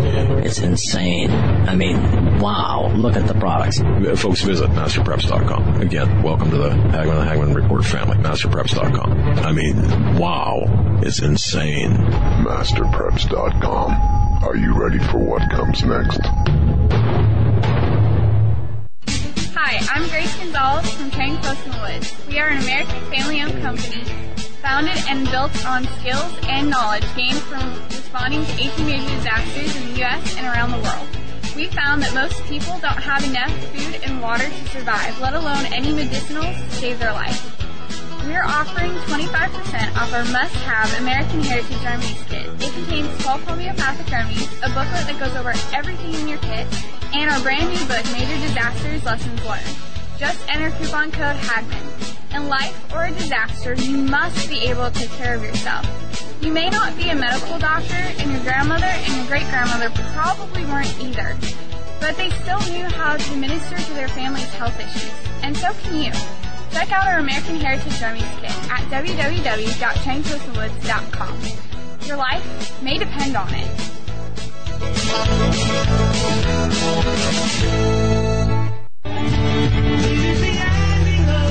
Hello, everyone. This is Joe Charles, the guy whose voice is heard announcing for the Hagmann and Hagmann Report right here on YouTube and across the Global Star Radio Network.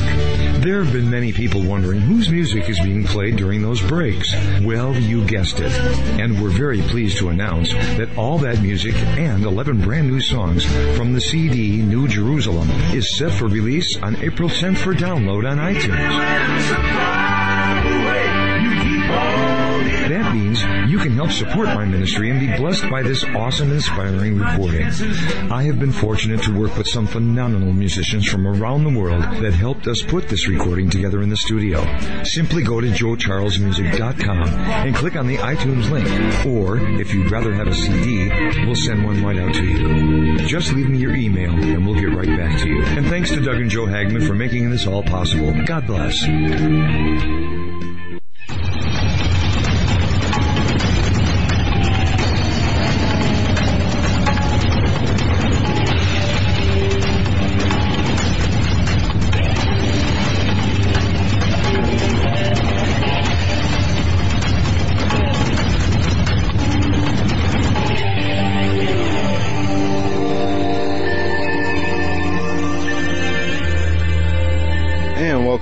Ladies and gentlemen, to this Thursday edition of the Hagmann and Hagmann Report.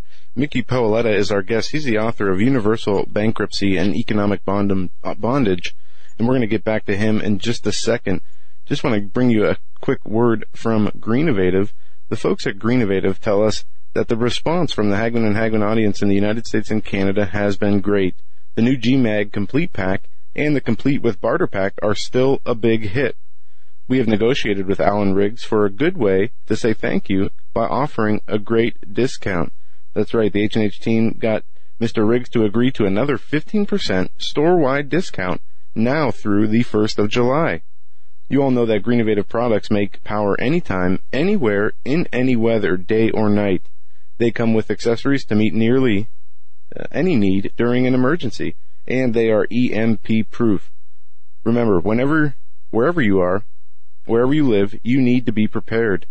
And there are many indicators throughout the world that tell us that disaster, whether man-made or natural, can happen at any time. You don't want to be without the essentials if we run into these problems. Folks, go to greennovative.com. That's www.greennovative.com and enter the discount code Hagmann for your 15% store-wide discount. Again, greennovative.com. Enter the discount code Hagmann for 15% off store-wide discount now through the 1st of July. You will be glad that you did. Back to our guest. We're talking with Mickey Paoletta, his book, Universal Bankruptcy and Economic Bondage. Mickey, right before the break, you were uh, making a point uh, talking about an example of somebody depositing $150 into the bank and how it increases both their assets and their liabilities. You want to continue with that thought? Uh, yes, I do. Okay. Yeah, so what happens uh, when you sign that uh, that note, uh, the promissory note, that is a negotiable instrument. Uh, uh, it has value, face value, and so does your currency.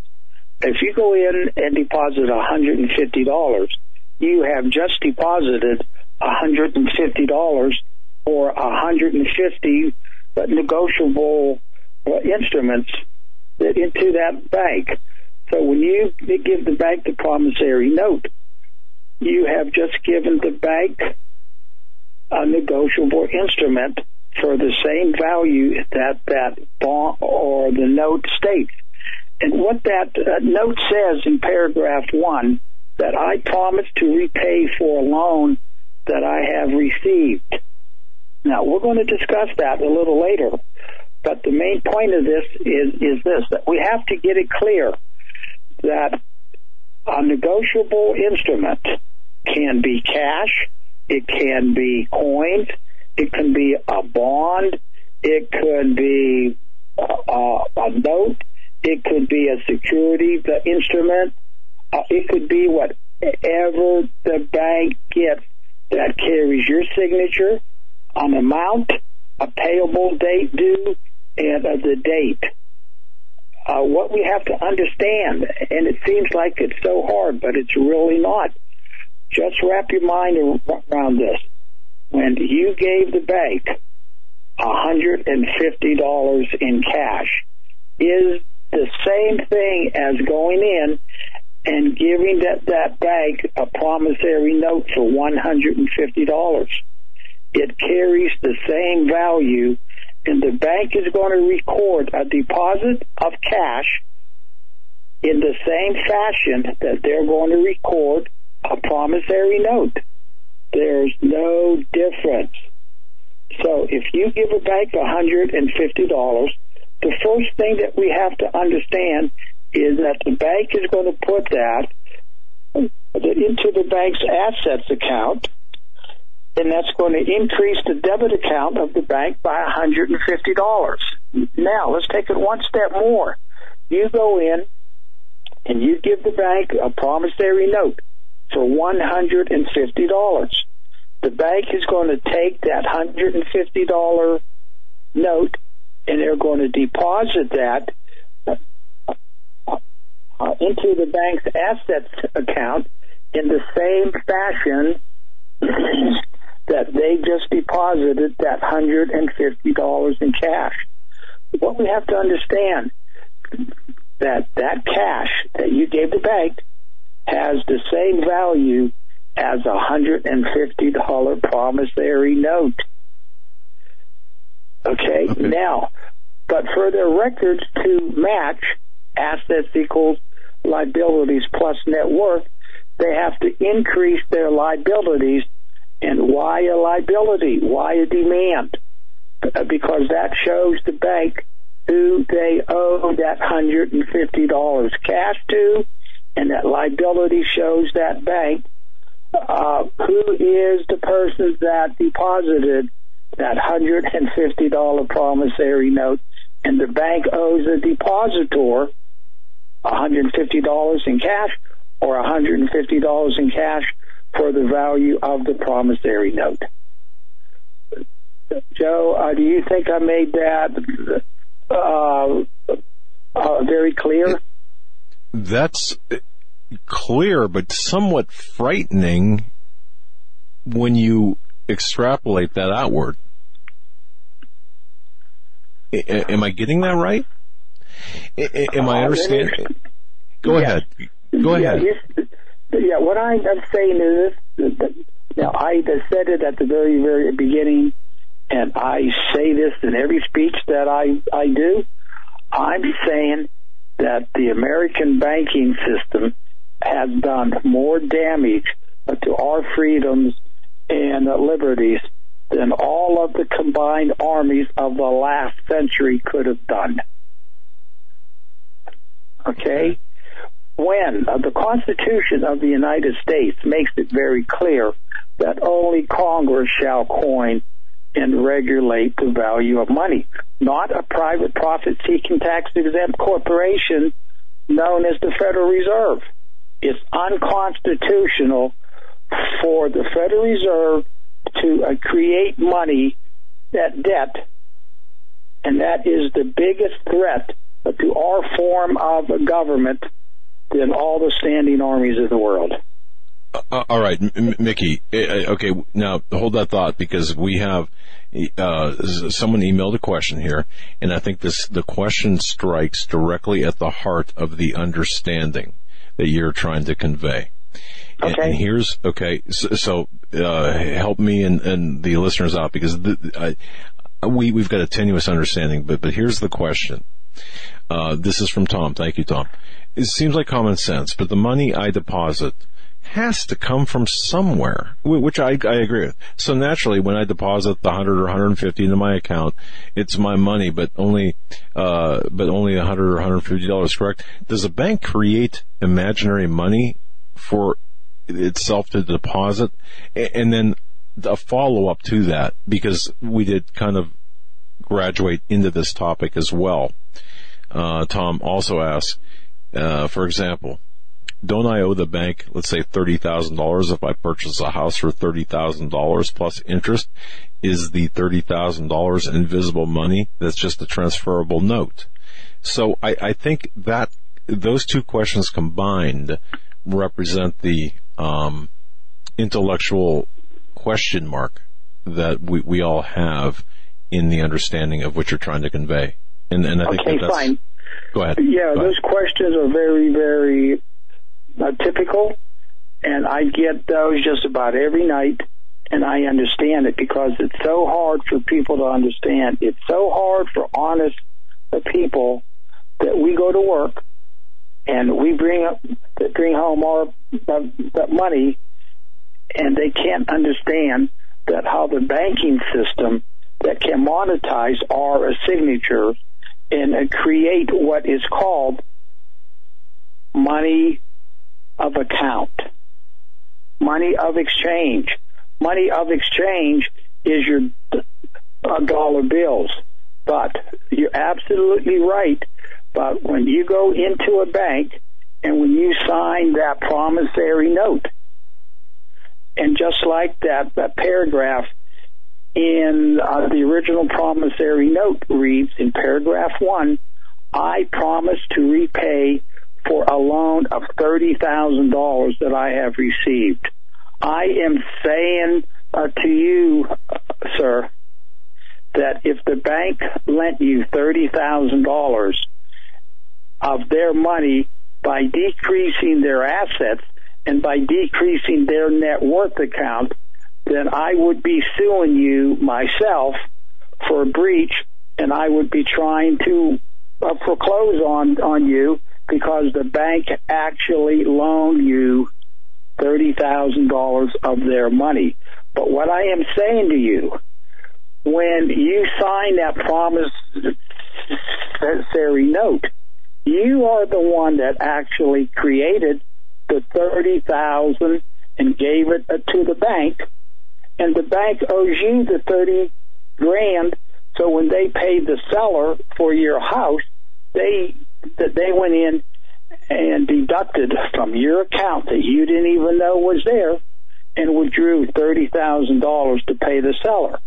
My answer if the bank actually loaned you $30,000 and all they got to do is produce their ledger accounts and let me examine them and see if they decreased their net worth account by 30 grand and not their liability account, then I would say, yes, that you must repay that bank back.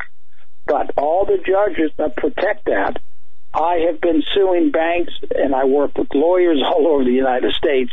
And do you know that we have never forced a bank to produce their ledger accounts because it would show one thing that the bank has committed fraud and they have deposited the value of your negotiable instrument and used the value of your negotiable instrument as the only source of of funding. So if the bank lent you their money, then I would be suing you. But if the banks can't prove that they are the ones that use their money and that they did not monetize your promissory note, then I would say that you got to be be trained. And if anybody asks me on the witness stand, uh, Mr. Paoletta, uh, did you receive a loan for thirty thousand dollars from uh, a BOA? Based upon my information, understanding, knowledge, and information, and what I know, without reviewing that ledger account, I'm I can honestly say no. I never received a loan from Chase Bank. So, Uh, Mickey, because saying, I know beyond a doubt I never received a loan.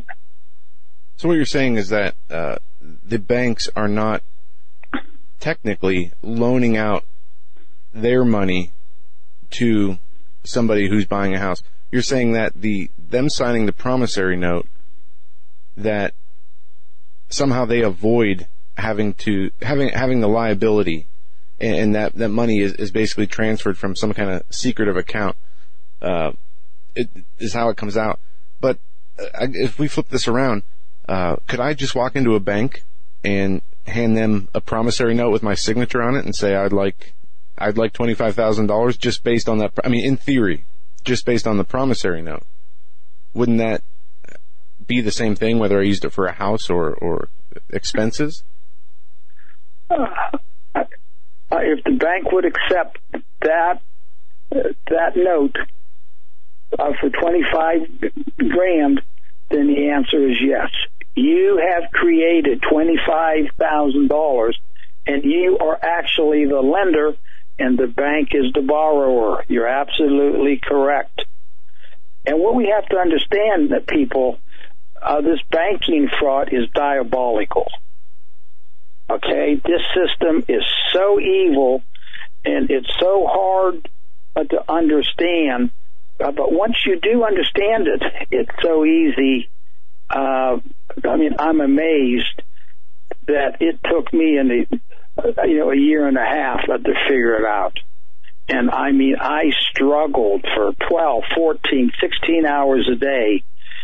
And I got three, three degrees and I never understood how banks make money. Look, guys, you can go on online and pull up a primer on money. That is P R I M E R. Uh, that book was written in 1964 by the House of Representatives of Washington, D.C., and they explain in there on page 19 uh, the meaning of checkbook money. It will blow your mind. Now, you know, this is Congress now. This is not Mickey Paoletta. Uh, this is not anybody else but the United States House. And they give an example in there on page 19 uh, that it says that this bank had two, two, uh, two people coming in there uh, with fifty dollars a deposit. So the bank had a, a one hundred dollars in their their assets along with their uh, demand deposit account. John Jones comes along, applies for a fifty dollar loan at the bank, and the loan is approved. Did the bank's assets that increased, or did the bank's the asset decrease that when they loaned John Jones the fifty dollars? This is Congress. This is not Mickey Paoletta. You know that's in my book. The bank's assets that increased by fifty dollars, and the bank's liabilities that increased by fifty dollars, that making the bank's assets one hundred and fifty, and making the liabilities, the demand deposit account, a hundred and fifty. But yet, if you and I were to make a loan, Joe, that our accounts would be subtracted. So if we had a hundred, and if you lent your father fifty, that your accounts would only show fifty.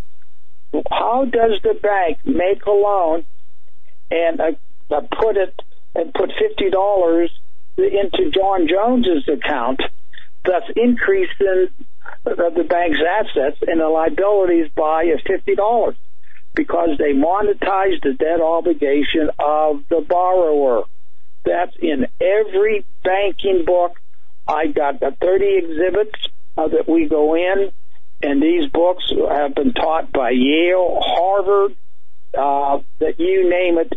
And uh, the one book that the next time that we're on, I'll send you guys these exhibits where these exhibits are are written by the ABA, the American bankers themselves, and where they say that when a bank makes a loan, the bank monetizes the debt obligation of the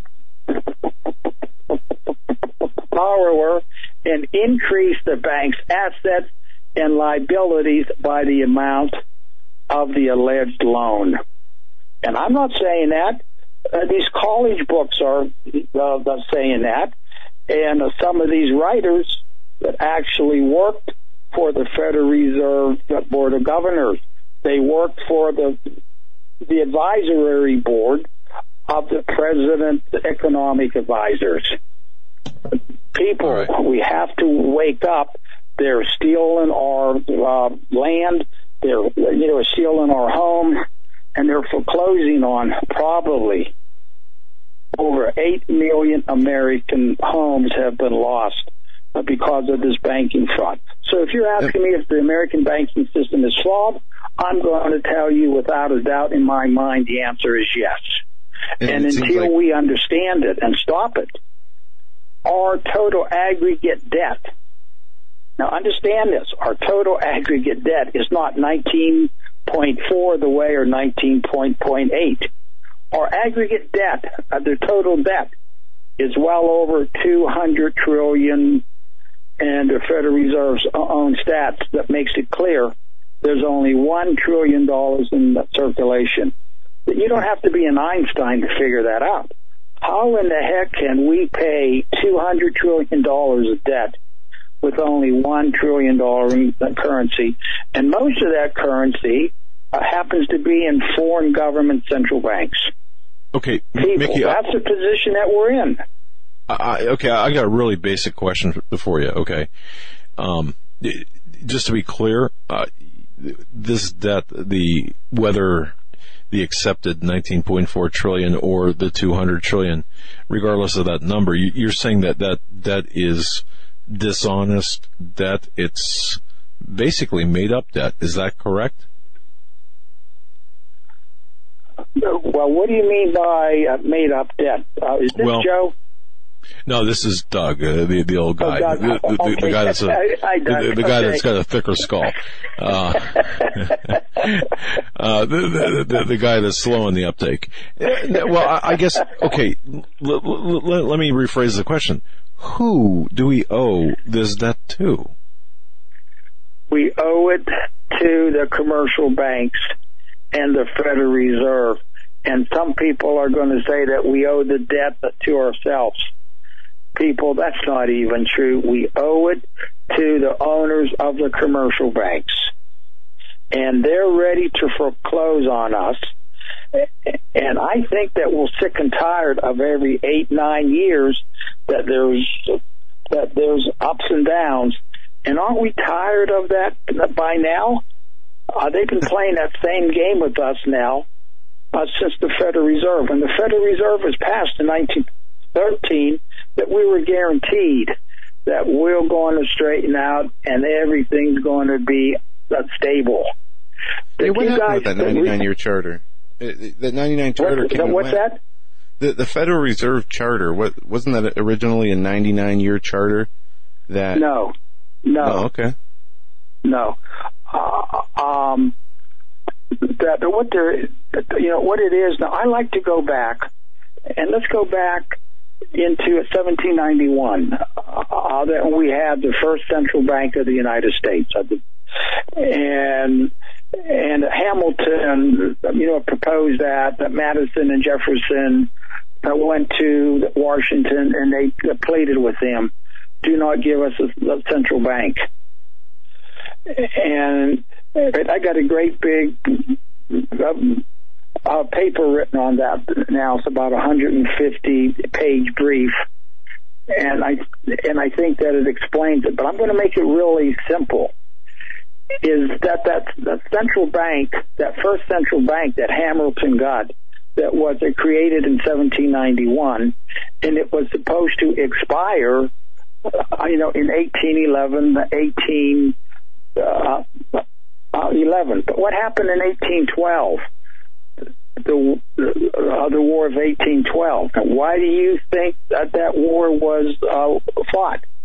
That because the first central bank that Hamilton created was owned 80% by the Bank of England, not by America, not by Americans, not by the United States, the government, but it was owned by the Bank of England. So uh, you, but you must ask yourself, were we really free? And I'm going to take that one step more. Are we ever f- free? So what happened then? Then that bank bank was expired. You know, you know, Madison did not renew it. So in 1812, Great Britain started a war. And go back in the history books and find out the reason. I still can't find a logical re- reason, but they said that that they were taking our men off of the ships and forcing them into to uh, the English Navy to fight France. Don't believe it. Madison, uh, that reluctantly agreed for the, the second the central bank in 1836, and that was supposed to expire. No, no, I'm sorry, 1816, and it was supposed to expire in 1836. But keep this in mind. 20 years for both banks. That was their charter. 20 years. But Jackson, he comes along and he says, I'm opposed to central banking and I'm not going to renew uh, the charter of, of the second bank of the United States. And for all you guys, do you know where this, the second bank of the United States was? Uh, it is located right next door and it, it touches the ground of Independence Hall in Philadelphia. Hmm, okay. Okay. Now, that the bank there now that was gone. Uh, Jackson uh, now didn't uh, renew that. And then what happened? Uh, the Civil War came, and the Civil War everybody thought was about the slavery. No, no. But Lincoln made it very, very clear that Lincoln said, said this, that if I could free all the slaves and avoid the Civil War, uh, that's what I would do. That if I could free the slaves in 50% of the slave states and have the other one, ones free uh, to avoid the Civil War, that's what I would do. That Lincoln made it very, very clear that it wasn't about uh, slavery, but although Lincoln that was against it, but what we got to understand that to understand of the banking laws, you have to study the exception law, uh, and there's three major laws that they got through with Lincoln, and had Lincoln lived, they would have never passed the exception clause. And we're okay, not going to get into that at this time. But what happened now? The Federal Reserve that came into existence, and it passed in 1913 and that was supposed to expire in 1933. What happened, everybody, in 1929? Years. Well, hold that the thought, Nick. We're, we're, up against the break. We're, we're up okay. against the break. So uh, you're saying the Federal Reserve had initially a, a 20-year charter from 1913 to 1933, but we ran into the Great Depression before that. We're going to pick right there up, and we're going to pick up right there uh, on the other side, folks. You're listening to this edition of the Hagmann and Hagmann Report. Our guest is Mickey Paoletta, Universal Bankruptcy and Economic Bondage. We'll be right back.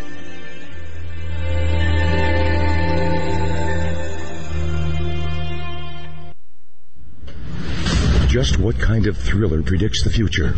In Three Days in the Belly of the Beast, Daniel Holdings wrote about the God particle before CERN actually discovered the God particle. In As the Darkness Falls, Daniel wrote about an Islamist terrorist confederacy that rose up out of Syria and declared a caliphate three years before ISIS was ever heard of. In his newest novel, Between the Veil, Daniel talks about a space between dimensions where supernatural beings can walk. He says that these novels are a warning from the Creator to his creation. Will war come to America? Will the world's economies collapse? Are we looking at increased earthquakes and volcanic activity? Will the United States fall into civil war? You can find all of Daniel's work at his website, danielholdings.com. That's danielholdings.com. All of these things and more are talked about in Daniel's books. To find out what's coming next, go to danielholdings.com. Worldwide demand is making coconuts one of the highest yielding cash crops available today. Coca-Cola, Pepsi, and many high net worth individuals have invested billions of dollars into coconuts for strong growth and solid long-term income. Yields could be as high as 18% or more per year. Capital appreciation and exceptional income for up to 60 long years would be an absolutely brilliant investment to pass on to future generations. Diversify wisely with direct ownership of fully managed coconuts on prime farmland close to the beautiful Costa Rican border. For more information, qualified accredited investors should go to profitsincoconuts.com or phone 855-888-6288. That's 855-888-6288. This announcement does not constitute an offer to sell securities or a solicitation of an offer to purchase. Offer made by prospectus only. 855-888-6288 or visit profitsincoconuts.com. Profitsincoconuts.com. You may never look at your city, town, or its people the same way ever again. Stained by Blood, a murder investigation based upon a true story by private investigator Douglas J. Hagmann. Using the character Mark Stiles, Hagmann takes you on a journey behind the scenes where the homicide becomes a secondary to an underworld of satanic ritual abuse, child abduction, and even mind-controlled experimentation. For five years, a brutal killer remained on the loose, free to kill again. As Mark struggles to navigate the maze of bizarre twists and untangle a web of deeply hidden secrets kept by some of the most powerful and influential people in his community and beyond. Stained by Blood. Order your copy of this engaging novel today at HagmannandHagmann.com and click on the link. Stained by Blood at HagmannandHagmann.com and click on the link. Stained by Blood.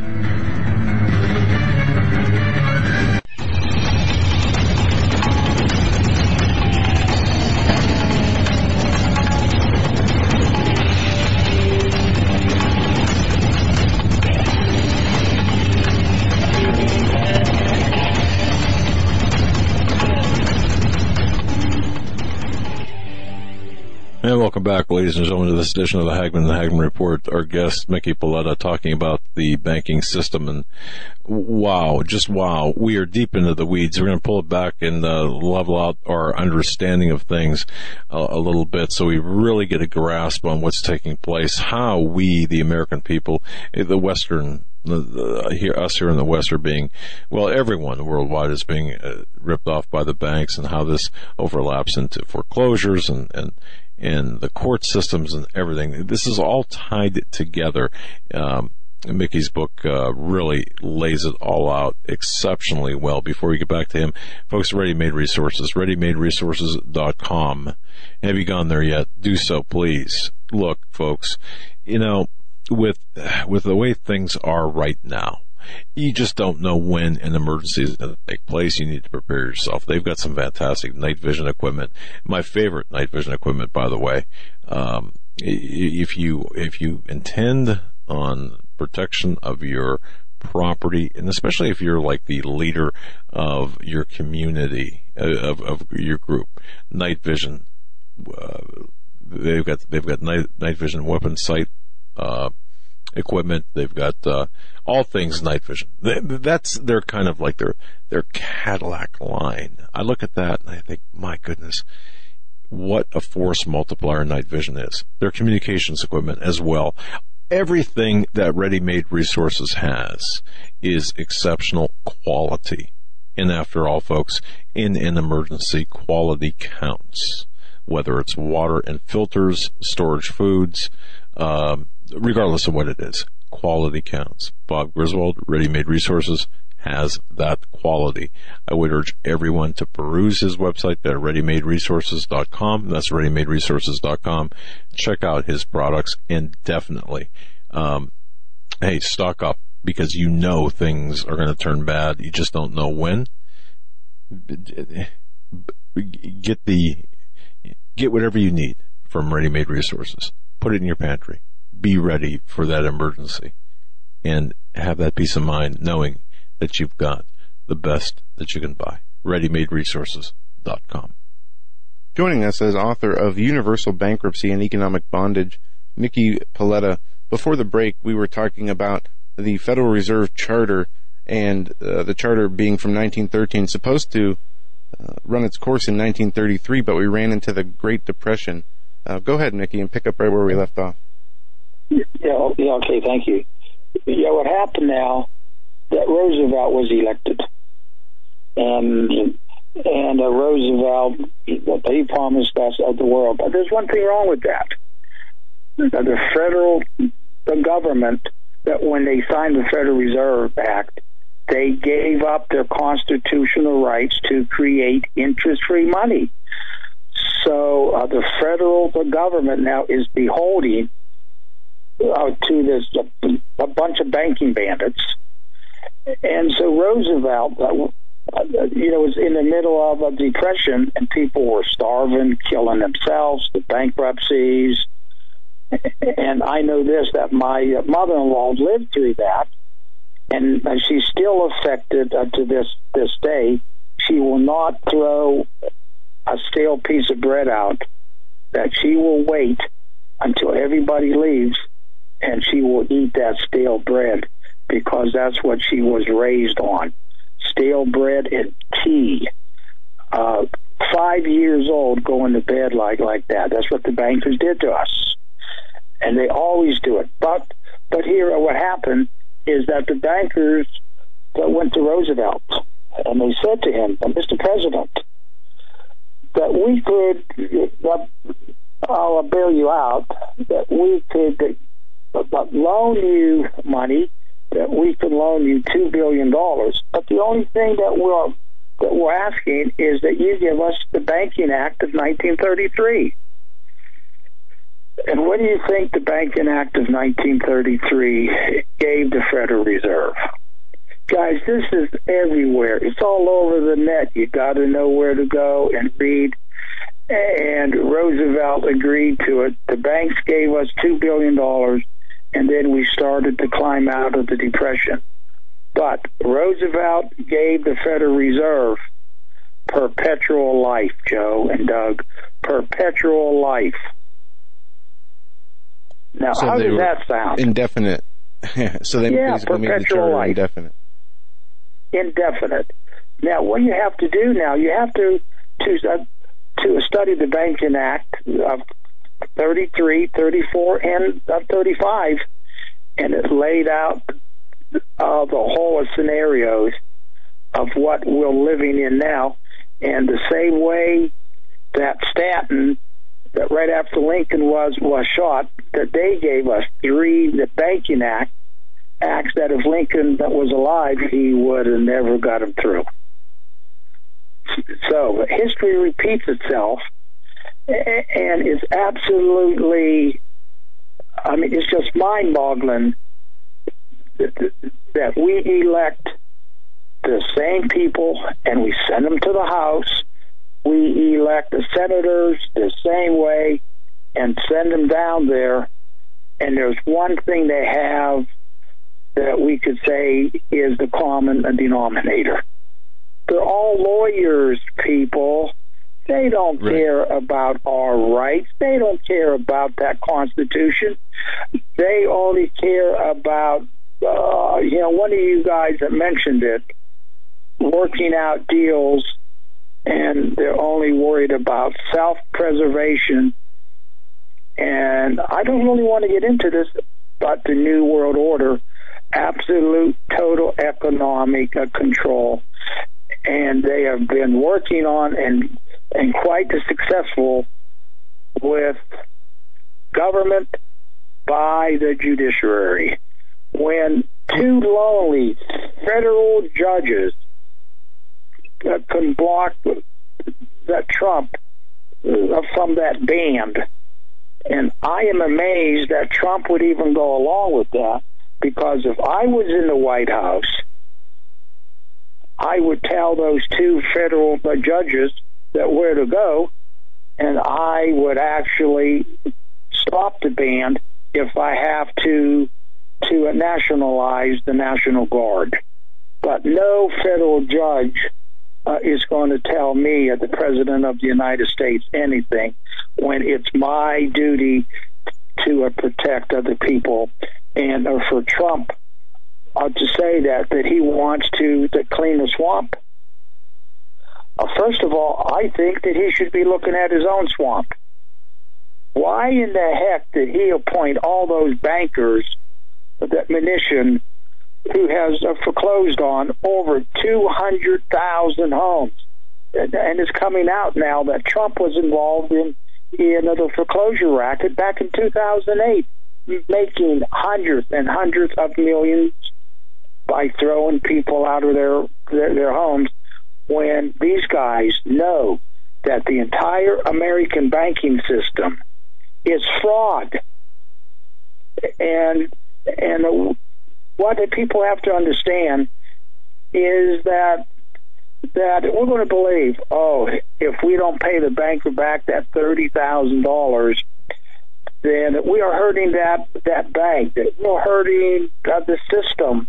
I am going to be hurting the depositor that gave the bank the thirty thousand dollars.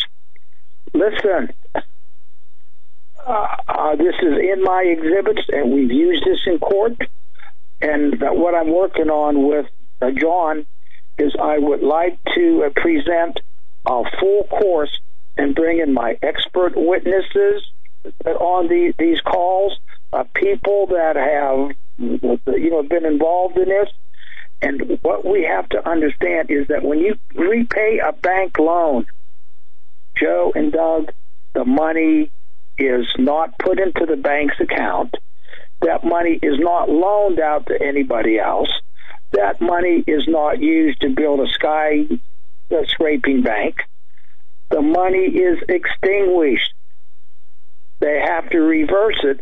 So if they they debited uh, uh, that thirty thousand dollars as an asset, and now when that loan is that repaid, now they have to credit that uh, asset, and a credit, a minus, will deduct from that asset. That's going to completely wipe out that thirty thousand dollar asset on the books, and that account is going to register a zero balance. Money So, has Mickey, been they- extinguished. So where they make the money is in the interest and in the amount that it increase the, increases their assets to what they're able to uh, continue to create more interest and more loans when that money is in in the assets column, correct? And then you're saying they, they can't loan out. I sent John uh, the booklet uh, uh, today. It was rather late. Now I have uh, um, now the American Free Press here, and and they're doing a write up on the, and they've been here all this this week, uh, trying to you know put out my views, but, but, SAIF, uh, the Savings Association Insurance Fund. And I sent sent John this the booklet, and it's going to be on my webpage. I will send anybody this this book, but let me just give you the the rundown on it. Um, now, do you remember the old uh, savings and loans, Doug, uh, back in the 1980s Oh yeah. when they were in trouble? Oh yes, I do. Yep. Okay. Uh, what happened now is that they created SAIF, uh, the Savings Association Insurance Fund, and they figured it out is that SAIF needed $8.2 billion to to uh, protect the savings and loan banks. So they go but to our government, and let me make this clear, and I don't, you know, say this lightly. Uh, my best friend and my cousin lost his life in defense of that American flag. But I can honestly say that's not our government today. It's been taken over. But let me get back on point point now. So uh, the government uh, created a bond for $8.2 billion and handed it over to SAIF. $8.2 billion bond. Uh, the commercial banks that took that bond and deposited into the bank's assets and created $8.2 billion of money, money of account. And and actually gave SAIF 8.2 billion dollars in their their checking account uh, to prop off SAIF. But and I got this right in the book, and it was written by the Federal Reserve Bank of Richmond. Uh, the interest rate that the, the commercial banks charged by the United States corporate fictional the government on $8.2 billion loan was $780 million a year in interest.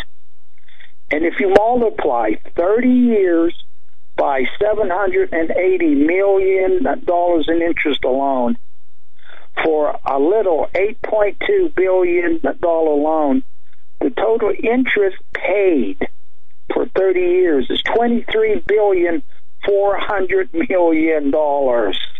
Now, that's the power of, of debt, and that explains why this government, our roads are completely very, very bad. The, the bridges are in collapse because we we have to pay uh, the banking system twenty three billion four hundred million dollars in interest for a little loan of eight point two billion, but uh, uh, uh, when that bond matures, uh, the government don't have eight point two billion dollars to pay them, and although we already paid them uh, the three or four, four times more, they roll the debt over again for another 30 years, paying them another 780 million. So at the end of 60 years, that on an 8.2 billion dollar loan, the federal the government through the people's taxes I would have paid the banking system 46 billion 800 million for a little 8.2 billion dollar uh, loan and That's crazy. You know, guys. And, and, Mickey, before I forget, can you tell people your website and where they can get your book? Well, uh, this is the ironic part of that that that, uh, that is. I just hired uh, somebody new, and uh, they're redoing all all that. But I'm going to give you my cell phone, where I'm going to have a girl work at the phones and you could call me at 717 503 6903 and I'm going to give out my own uh, personal phone, my cell, cell phone, and that is 717 979 3061. Now, let's get back on that now, guys. That, you know, that little 8.2 billion and now that the government would have taxed us 46 billion 400 million just in interest on, on lending SAIF 8.2 when the government has the right according to the constitution to create its own interest free money. And and the answer is the simple. Let the government create money and let the banks borrow the money from the, the government.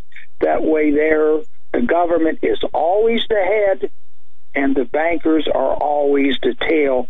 The way Madison and Jefferson wanted it in 1791, but Washington agreed with Hamilton, and that's what started this whole deal on central banking. Uh, Mickey, this whole uh, system. I'm sorry. What? Uh, how, how, do we get back to uh, how do we save ourselves from this? I mean this what you just described is obviously the, the, greatest hostage taking uh, of our planet.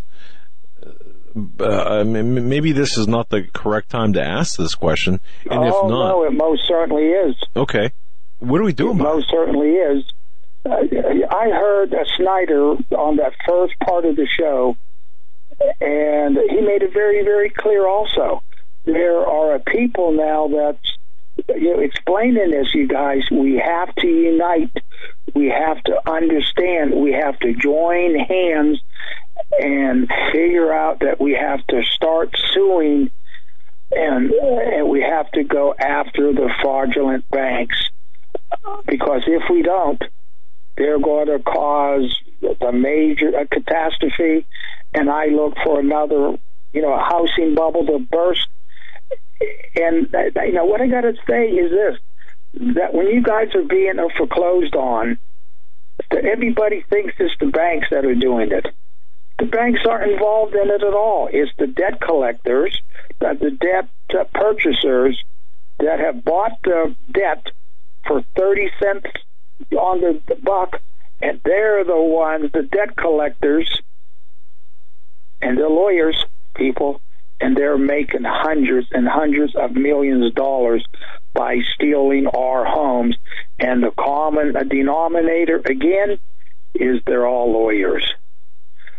You why won't they let me go into court? Why won't they let me argue a case? But you know why? Because they know that if we had a jury trial, that we would win. I got the people now uh, that are on this call are listening that are just dying to explain it is that the judges are now saying that we do not have a right to a jury trial on a mortgage foreclosure case. Do you know why? Because if the jury would ever hear this, can you imagine any jury uh, voting against us? So No, the safest way of doing it is to shut it down, deny us our, our rights, and and look, that the press is not our friends either. No, absolutely not. And then if they allowed the jury trial, it would give the precedent.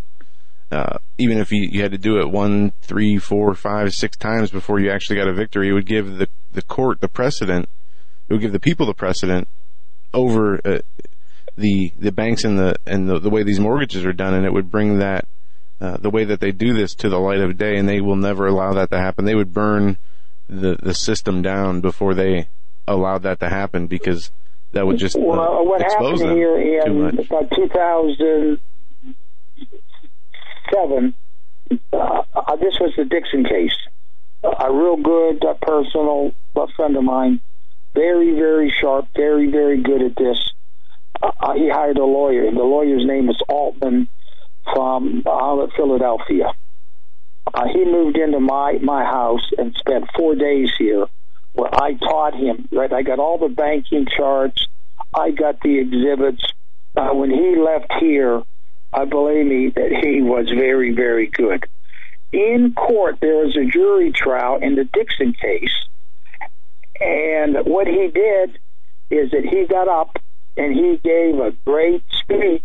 Uh, you know, that, right, that we worked on, and the jury was waiting for it.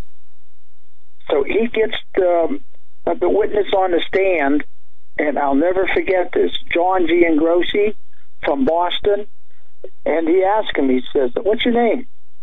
My name is John G. Ingrossi. Uh, what do you do?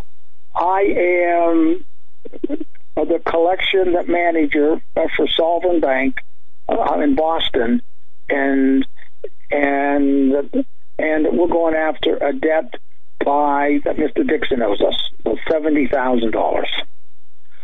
So the lawyer goes back, sets up the charts, and I have the courtroom packed, sixty people in there. And Altman goes in, puts up the charts, and these charts that we have used them uh, downstairs. that I got a room downstairs, just like I said, that I have converted to- into a bench. Right, I got a trial, trial bench. I got the jury seats, everything. It's the regular courthouse, and we film filmed there. We practice there. Uh, he goes up and and it says that to him. Then he goes goes back, sets up the charts, goes and stands before the judge, Judge Smale, and says to the judge, Judge, the defense rest. We were going to kill him. Okay, so we were standing outside, and the jury came came in, and Dixon lost. Uh, there were uh, two girls that walked up to us, uh, standing right outside the court, courthouse, and they must have figured out that I was more or less in charge.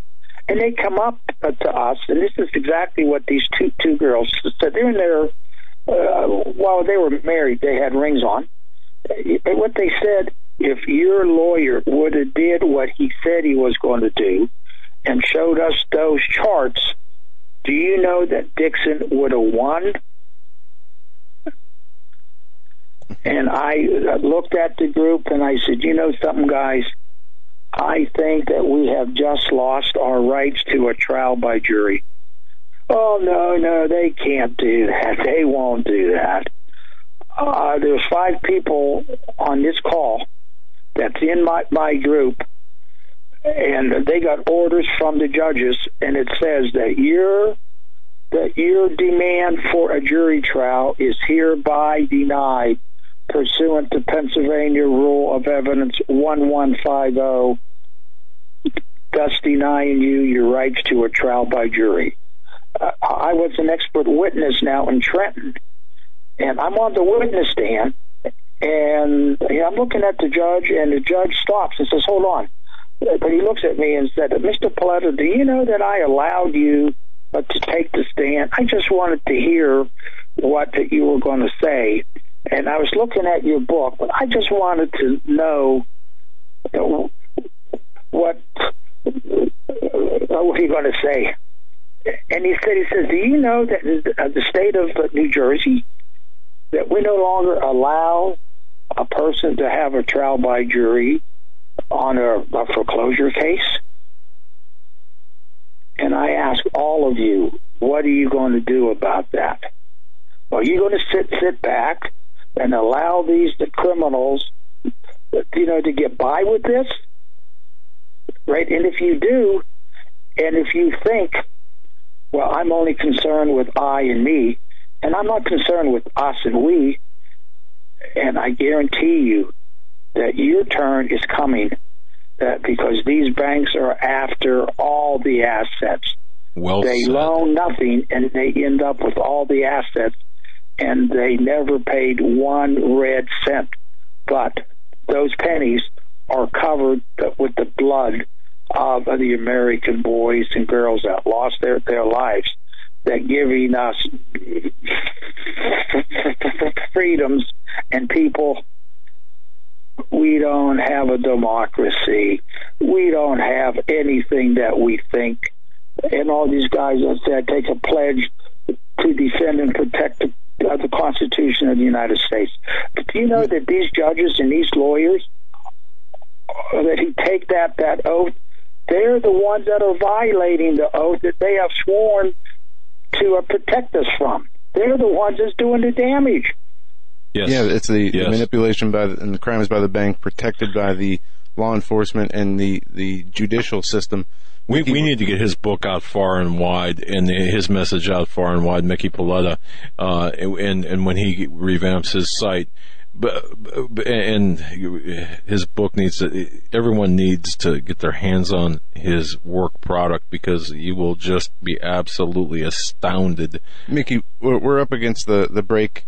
Um, we're gonna have we're gonna have you back on in the future. Um, I want to thank you for joining us tonight. Again, his book, Universal Bankruptcy and Economic Bondage. We've covered a lot of ground, uh, and what we'll do is when we have you back, we will uh, we'll sit down and talk before we, we bring you back on, and we'll we'll figure out a game plan for the next broadcast. But I want to thank you so much for for joining us We have tonight. a lot of work to do, man. And John will be in touch. Oh, guys, let me just have a minute, please, okay? well, we're uh, yeah, out of time. well, well, well, I hold on. Want to thank Well, hold you them on. guys. I want to thank you guys uh, for doing this, and it's people like you that are going to start the plug in the spark to save this land of ours. That I commend you uh, for a job very, very well done. Thank you. God bless you, my friend. We will be in touch. Thank you, Mickey. God we'll bless be you. right back after this break. Don't go anywhere. Wow. Uh, masterpreps.com, uh, the sponsor of our show, masterpreps.com. That's masterpreps.com. Take a visit there. High quality items, made in America items. I mean, anything, everything you could possibly want from uh, cooking uh, utensils, uh, cooking frying pans to, I mean, it is, it'll blow you away. Absolutely. Eric It's insane. I mean, wow. Look at the products. folks visit masterpreps.com. Again, welcome to the Hagmann and Hagmann Report family, masterpreps.com. I mean, wow, it's insane. MasterPreps.com. Are you ready for what comes next? Hi, I'm Grace Gonzalez from Trading Post in the Woods. We are an American family-owned company founded and built on skills and knowledge gained from responding to 18 major disasters in the U.S. and around the world. We found that most people don't have enough food and water to survive, let alone any medicinals to save their life. we're offering 25% off our must-have American Heritage Armies kit. It contains 12 homeopathic remedies, a booklet that goes over everything in your kit, and our brand new book, Major Disasters Lessons Learned. Just enter coupon code HAGMANN. In life or a disaster, you must be able to take care of yourself. You may not be a medical doctor, and your grandmother and your great-grandmother probably weren't either, but they still knew how to minister to their family's health issues, and so can you. Check out our American Heritage Armies kit at www.trainpostonwoods.com. Your life may depend on it.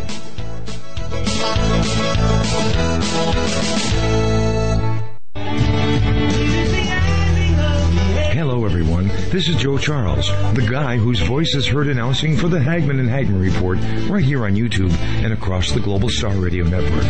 There have been many people wondering whose music is being played during those breaks. Well, you guessed it. And we're very pleased to announce that all that music and 11 brand new songs from the CD New Jerusalem is set for release on April 10th for download on iTunes. That means you can help support my ministry and be blessed by this awesome, inspiring recording. I have been fortunate to work with some phenomenal musicians from around the world that helped us put this recording together in the studio. Simply go to joecharlesmusic.com and click on the iTunes link.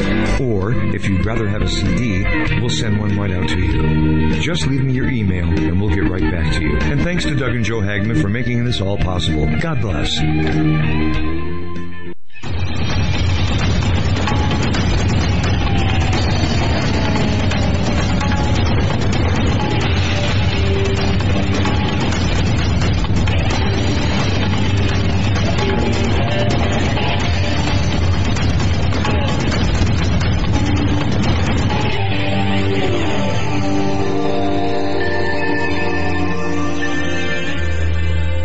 HagmannReport.com, Hagmann and Hagmann for show information, HagmannReport.com.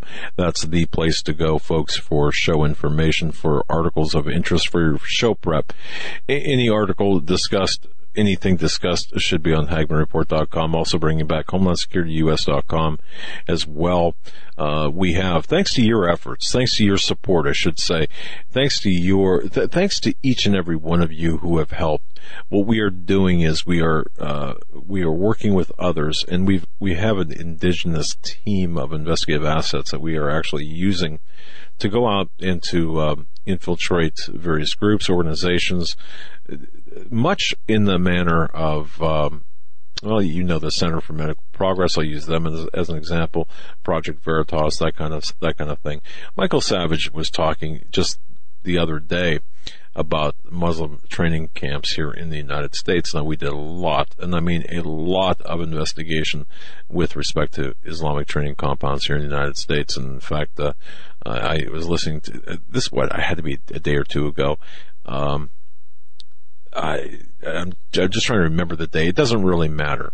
But a caller had, somebody had called in and said, oh yeah, the Islamberg, located in Deposit, New York, very close to the reservoir, within two miles of the reservoir that uh, supplies New York City their water. Uh, these uh, Jamaat al-Fuqra, um, the, the, organization, terrorist organization is Jamaat al-Fuqra, for example. That's the, uh, uh, organization that was started by Sheikh Mubarak Ali Jilani from Pakistan in 1980 when he came to Brooklyn, New York and established the Muslims of the Americas or Jamaat al-Fuqra which is the community of the impoverished. And it's consisting of black males primarily of military age. What is taking place, and this is why this is so necessary to talk about right now, uh, there are many things taking place behind the scenes. You've got this uh, reference throughout the program, of course, is the travel ban. Well, inherent in the um, refugee status of so-called refugees coming into this country are sleeper soldiers from different countries. They're coming into the United States and they are either they're, they're setting up shop. They're not assimilating. They're setting up shop in various cities, and some are gravitating toward the Pakistani-based Jamaat al-Fuqra training sites. Now, others have done investigations on Jamaat al-Fuqra. Others have done investigative stories on these training uh, Islamic training centers, paramilitary training compounds. The, the, I, I have no problem saying this. The images, the photographs that you see in, uh, well, even Dr. Paul L. Williams' book, he's a good friend of the program, um, The Day of Islam, that picture of the headquarters in Islamberg, I took that photograph. That was a product of our surveillance. I took that photograph. Uh, the photograph of the guardhouse of the road that goes into this compound. I took that photograph. Uh, the school bus with bullet holes. I took that photograph. The reason I'm saying this is because there is a lot of misinformation out there taking place right now. And of all the times in history where misinformation could lead to really big problems, it is today. I look at James Comey sitting there in front of the Senate Intelligence Committee, or the Intelligence Committee, testifying. I look at the FBI as a whole, and for the last two decades, I look at the lack of of uh, uh, investigation, ground investigation by, uh, by the FBI of these training compounds. And this is so relevant today because these, the Muslims in this country, very specifically, I am referring to the once terrorist organization Jamaat al-Fuqra. They are preparing for urban warfare. Joe was uh, Joe was with me uh, when we happened uh, to be conducting surveillance of a facility in the city of Buffalo, New York. This facility we've had under surveillance for a long time. And at that particular, on that particular occasion, you will see young men scaling walls, being taught how to scale walls. The the information, of course, when this made the media in Buffalo back in the mid 2000s, 2006 ish, 7, the explanation provided by the imam of that particular Islamic center was, well, that's, that's just physical education. Not what we saw, not what we recorded, not what we provided to the FBI. But what's very disconcerting and I want everyone to really understand this, is we had turned over pictures, video, at that time videotape. I was told that I was being dated by saying videotape, but nonetheless, uh, photographs, video to the FBI. And before the ink was dry on the reports that we had furnished the FBI, Sheikh Mubarak Ali Jilani, based in Lahore, Pakistan, had copies of the reports that we submitted. Now, I know you've heard this story before. Uh, there's at least some of you, but it's important to say again, especially today, now, June 2017, a decade after the initial investigation. The, the, the Sheikh Malak, uh, Jilani, in case that name rings a bell, he was the man who Daniel Pearl was on his way to, to see, to interview, when he was kidnapped and beheaded. That was Sheikh, or is Sheikh Mubarak Ali Jilani, His Eminence. He lives in Lahore, Pakistan. Interestingly enough, Jilani published on his website, The Muslims of the Americas, a religious fatwa against me. So I'm taking this a little bit personally, by the way.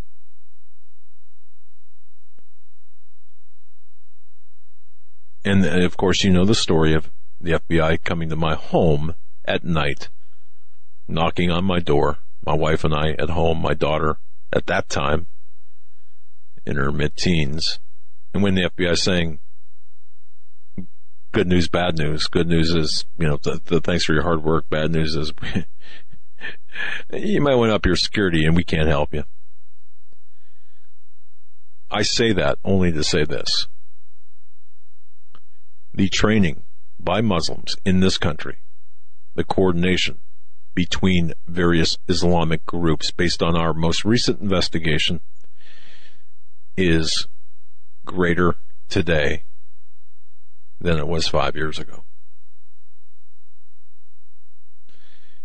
The targets that are being selected, in my view, based on my investigative analysis, not on any direct evidence, but my investigative analysis, the targets include especially the most vulnerable among us, that being our children. when we have um, when we have Muslims of uh, military age, black Muslims being recruited from prisons, black Muslims being recruited through other mechanisms, combining forces. This is what we're seeing today, with the intent on ultimately joining even though there's a, a, level of disdain between, we'll say, Jamaat al Fuqra, the uh, Nation of Islam, and the Arab Muslims, there's this hatred among them. They have common enemies, and the com- common enemies are you and I, the Christians, and especially the political conservatives. To one extent, they've refined their themselves. They've ref- they've refined their not just their tactics, but their ideologies to the extent that they want to um, they want to infiltrate town councils and such, and are doing so in not just urban areas, but suburban areas. Again, all of this to say that through your, your support, your efforts, and, and our new mandate, we are being able now to report to you what we're finding. The FBI knows about this. But what good does it do the FBI, or what good does it do you if the FBI is not going to tell you anything? So what? So we're gonna we're gonna bring it right to the people. So while the Dog and Comey show plays out on your television set, beneath or behind the the veil of of of that uh, carnival-like atmosphere, things are taking place, the the United States, the West is getting a little bit more dangerous at the moment. And I and I'll and I'll tell you this. There will be a time when we will have what we saw in London on the streets of San Francisco or on the streets of New York. And the signature will be that of the group Jamaat al-Fuqra from the 1980s, especially the, during their heyday with the bombings and the and and, the uh, low tech style attacks, the, the uh, rifle attacks, assassinations, bomb plots. I'm telling you right now, this is coming. This is coming to this country, and, and, and most recent investigation is bearing this out. We're seeing this resurgence. And I felt it necessary, folks, to take this time to tell you that this is exactly playing out. Neighbors are hearing more and more weapons of fire at these compounds. How many of them are there? At one point, there were 37 in the United States. Of course, they trimmed those down and, and there was some attrition and some merging and, what have you.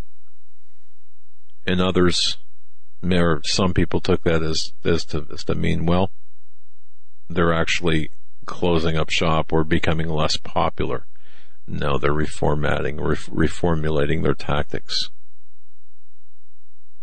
They are getting out into the cities. They're establishing beachheads elsewhere. They're using the refugees coming in to create this ideology uh, outside of the norm, outside of the Arab Muslim ideology. It's kind of a hybrid between the Nation of Islam and, and the Arab uh, Muslim, but it's there. So that that's where we're at. I wanted to give you that update, and also the mosques that are that are uh, opening in this country. What was said here this week during our programming this week is so true, and IQ Rassooli had said this, and Randall Terry had said this, and others had said this. Ladies and gentlemen, watch how many churches are being purchased and converted into mosques. Each one of these is a, a they are conquering. It, it's in, in, their minds that this is them conquering not just our culture, not just our people, but our history and our ideologies. That's taking place more and more. While Christianity is the fastest growing religion in the Middle East, Islam is taking root and on fire, growing exponentially here in the United States through the prison, through prison systems. Many of the systems, by the way, when you get into the prison systems themselves, set up during the Bush and um, Obama administrations, the Bush administration, the Obama regime. All of this is working together to bring about this urban suburban civil war, at least one component of it. And, and I and I fear, uh, based on the the investigative results, that again the most vulnerable will be the children, will be schools, or soft targets like we saw in London, the last two uh, two attacks. But again, I felt, uh, folks, I felt it important enough to tell you this is what we are investing our time in. It, it, extremely important. That's the Islamic threat. Then there are other threats that include the communist threat, which overlaps into the green. That's the what I just described. I'll, I'll just call it the green threat. The red threat or the communist threat overlaps into the green threat. Though the communists are weaponizing Islam, and the new world order people, if that's if that's the choice uh, term, choice uh, phrase to use, they are weaponizing everything to use against all of us, including race, economic factors, the haves versus the have-nots, and on and on, the religious differences. And lastly, and not the least important of which, you have a corporate war taking place. This is something Sean Hannity alluded to, but didn't come right out and say. There is a war taking place to silence the conservative voices in this country. The political conservatives are high on the list, obviously, but the Christian conservatives are even higher. If you are a Christian and a conservative and you are speaking out against things such as abortion, such as homosexual unit uh, uh, marriage, which is an oxymoron, and Islam, closed border, or if you're speaking against open borders, if you're an advocate for uh, borders, language, and culture, as Michael Savage has talked about, you're high on the list and they will go after you in any number of different ways. The war is asymmetrical in nature. So please understand, this war has gone hot. It is a hot war. It's being fought in the boardrooms. It is being fought uh, against the boardrooms. It is being fought against the board members. It's being fought against us. And soon it'll be fought against you. But we're here for you and we're here to keep you informed and to fight alongside of you and with you. That is my message. That's my message for today. All right. We have, what, maybe nine minutes left before we hit the top of the hour break, or the top of the hour break before we hit the end of the show. Um, I want to cover a few things, and uh, the reason I'm hesitant here is because I just need to press two more buttons, and then folks go to HagmannReport.com, and you can uh, this next story I'm going to talk about, you can uh, bookmark this story and read it for yourself. The NSA leaker, Reality Winner, that's just the craziest name ever, uh, went to court today and pleaded not guilty, and she was denied bail. She's going to have to stay in jail. But some of the more some interesting information. Uh, we know that she is a hard uh, left winger, anti Trumper. Well, we now learn, uh, and we've seen her her social media pages. They are just you know being white is terrorism, uh, wanting to side with Iran over America, and, you know, all this anti-Trump stuff. How he's racist, how she hates him, et cetera, et cetera. Well, now we learn that she also stated her interest in wanting to burn down the White House and move to Kurdistan and pledge her allegiance to the Taliban. These are all things that are um, being found out later uh, as she is being prosecuted for leaking top secret classified information to uh, from the NSA to a journalist, I believe, at The Intercept. I'm not sure if that's been substantiated yet. But this is just a strange case, and I know we're going to uh, people are looking into this. Sergeant Tim did a piece on on her that was that's up on Hagmann Report. You have to scroll down a little bit, uh, load more stories underneath the news feed, and uh, he's got a good breakdown of what exactly it is uh, he found with her.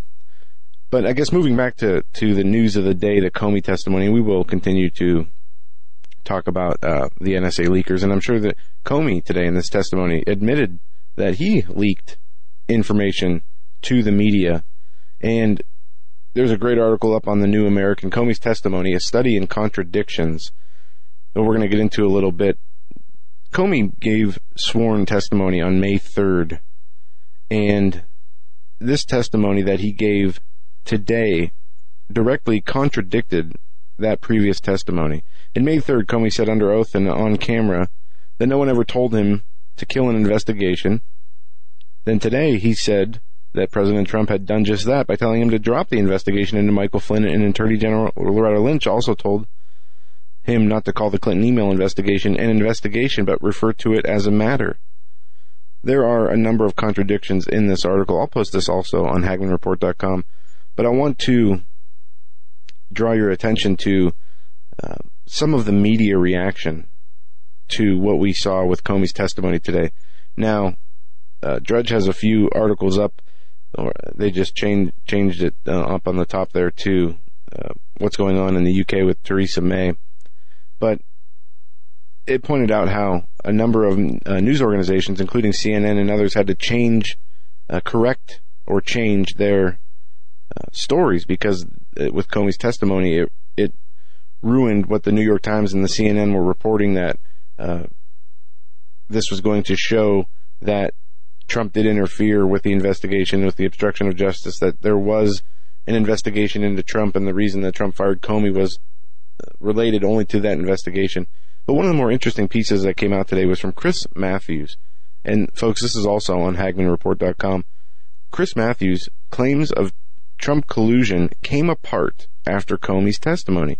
MSNBC host Chris Matthews today said that theories about President Donald Trump's colluding with the Russians during the 2016 election came apart after FBI Director Comey's congressional testimony. Where's the there there? Matthews asked in a clip flagged by the Washington Examiner. Comey appeared before the Senate Intelligence Committee uh, to answer questions related to his firing, his past meetings with Trump, and the investigation into ties between Trump and Russia.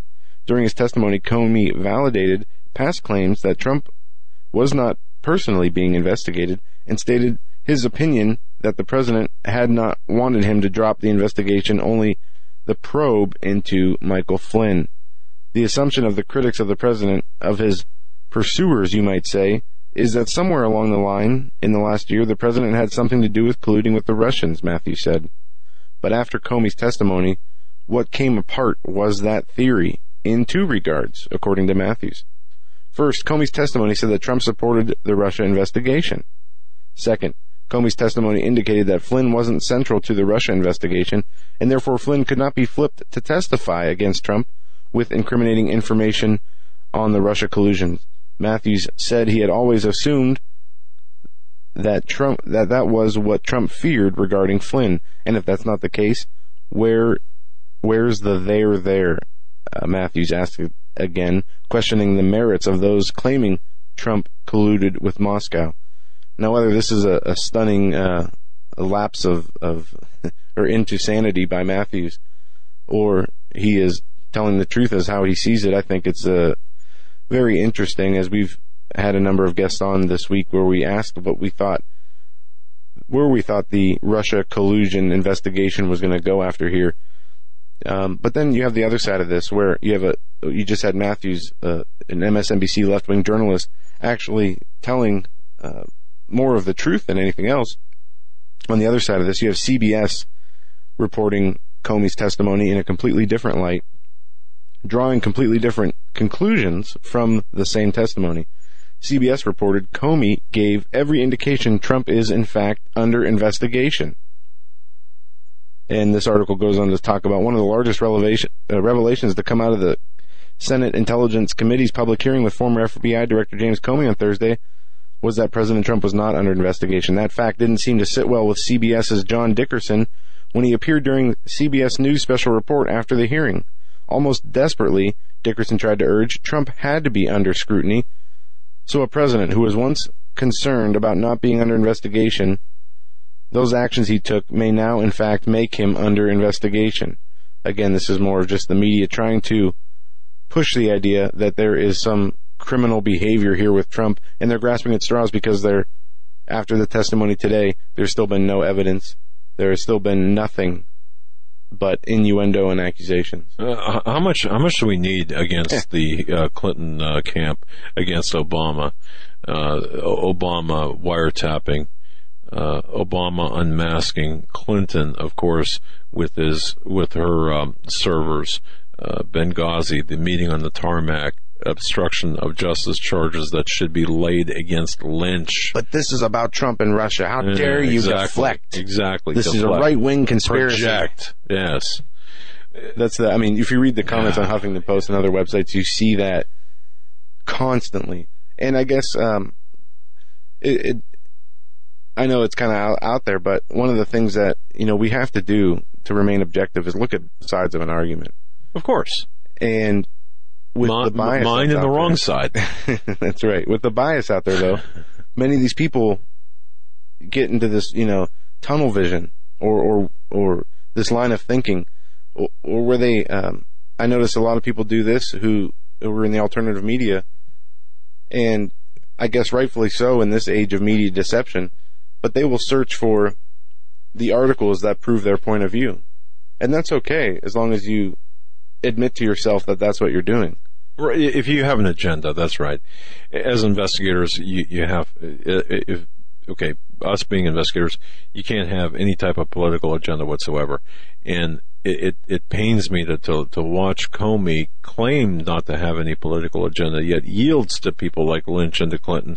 Yeah. Uh, and then turn around and because, you know, he was very, he was very upset about being fired when he was 3,000 miles away from home. Uh, he, he comes out and man, he, he leads off with some, some nasty statements, uh, designed, I believe, designed to really, uh, look, I, I think those were personal attacks against Donald Trump, not professional, but personal.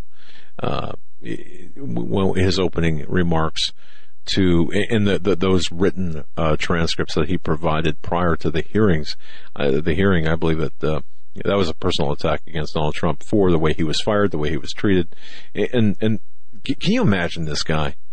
Uh, saying, I didn't want to be alone in the room with Donald yeah. Trump. I mean, my goodness. What, what are you, 12? That Come was on. crazy. I read that this You're morning. the head of the FBI. I had to reread that to make sure, I had to actually go into the article and look past the headline because I, mean, I thought it was on. in reference to, you know, I don't want to be in a room alone with this guy because I was in a doctor's office and I heard that and I, and I almost needed a doctor to revive me. Well, there was no reason he said that. That was the beginning and end of the statement. Man. It wasn't like because I don't want to be pressured or because I don't want to talk to him. It was just I don't want to be in the room with him.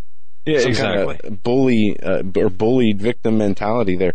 But this whole thing is a mess. Again, Comey contradicting himself many times. The media, uh, it's actually pretty tame compared to what I thought it was going to be. But I think that is due to two things. One, the pre-release of Comey's testimony uh, the statement that was released yesterday and the lack of any smoking gun that these people were expecting to see uh, regarding Trump and Russia from Comey's testimony.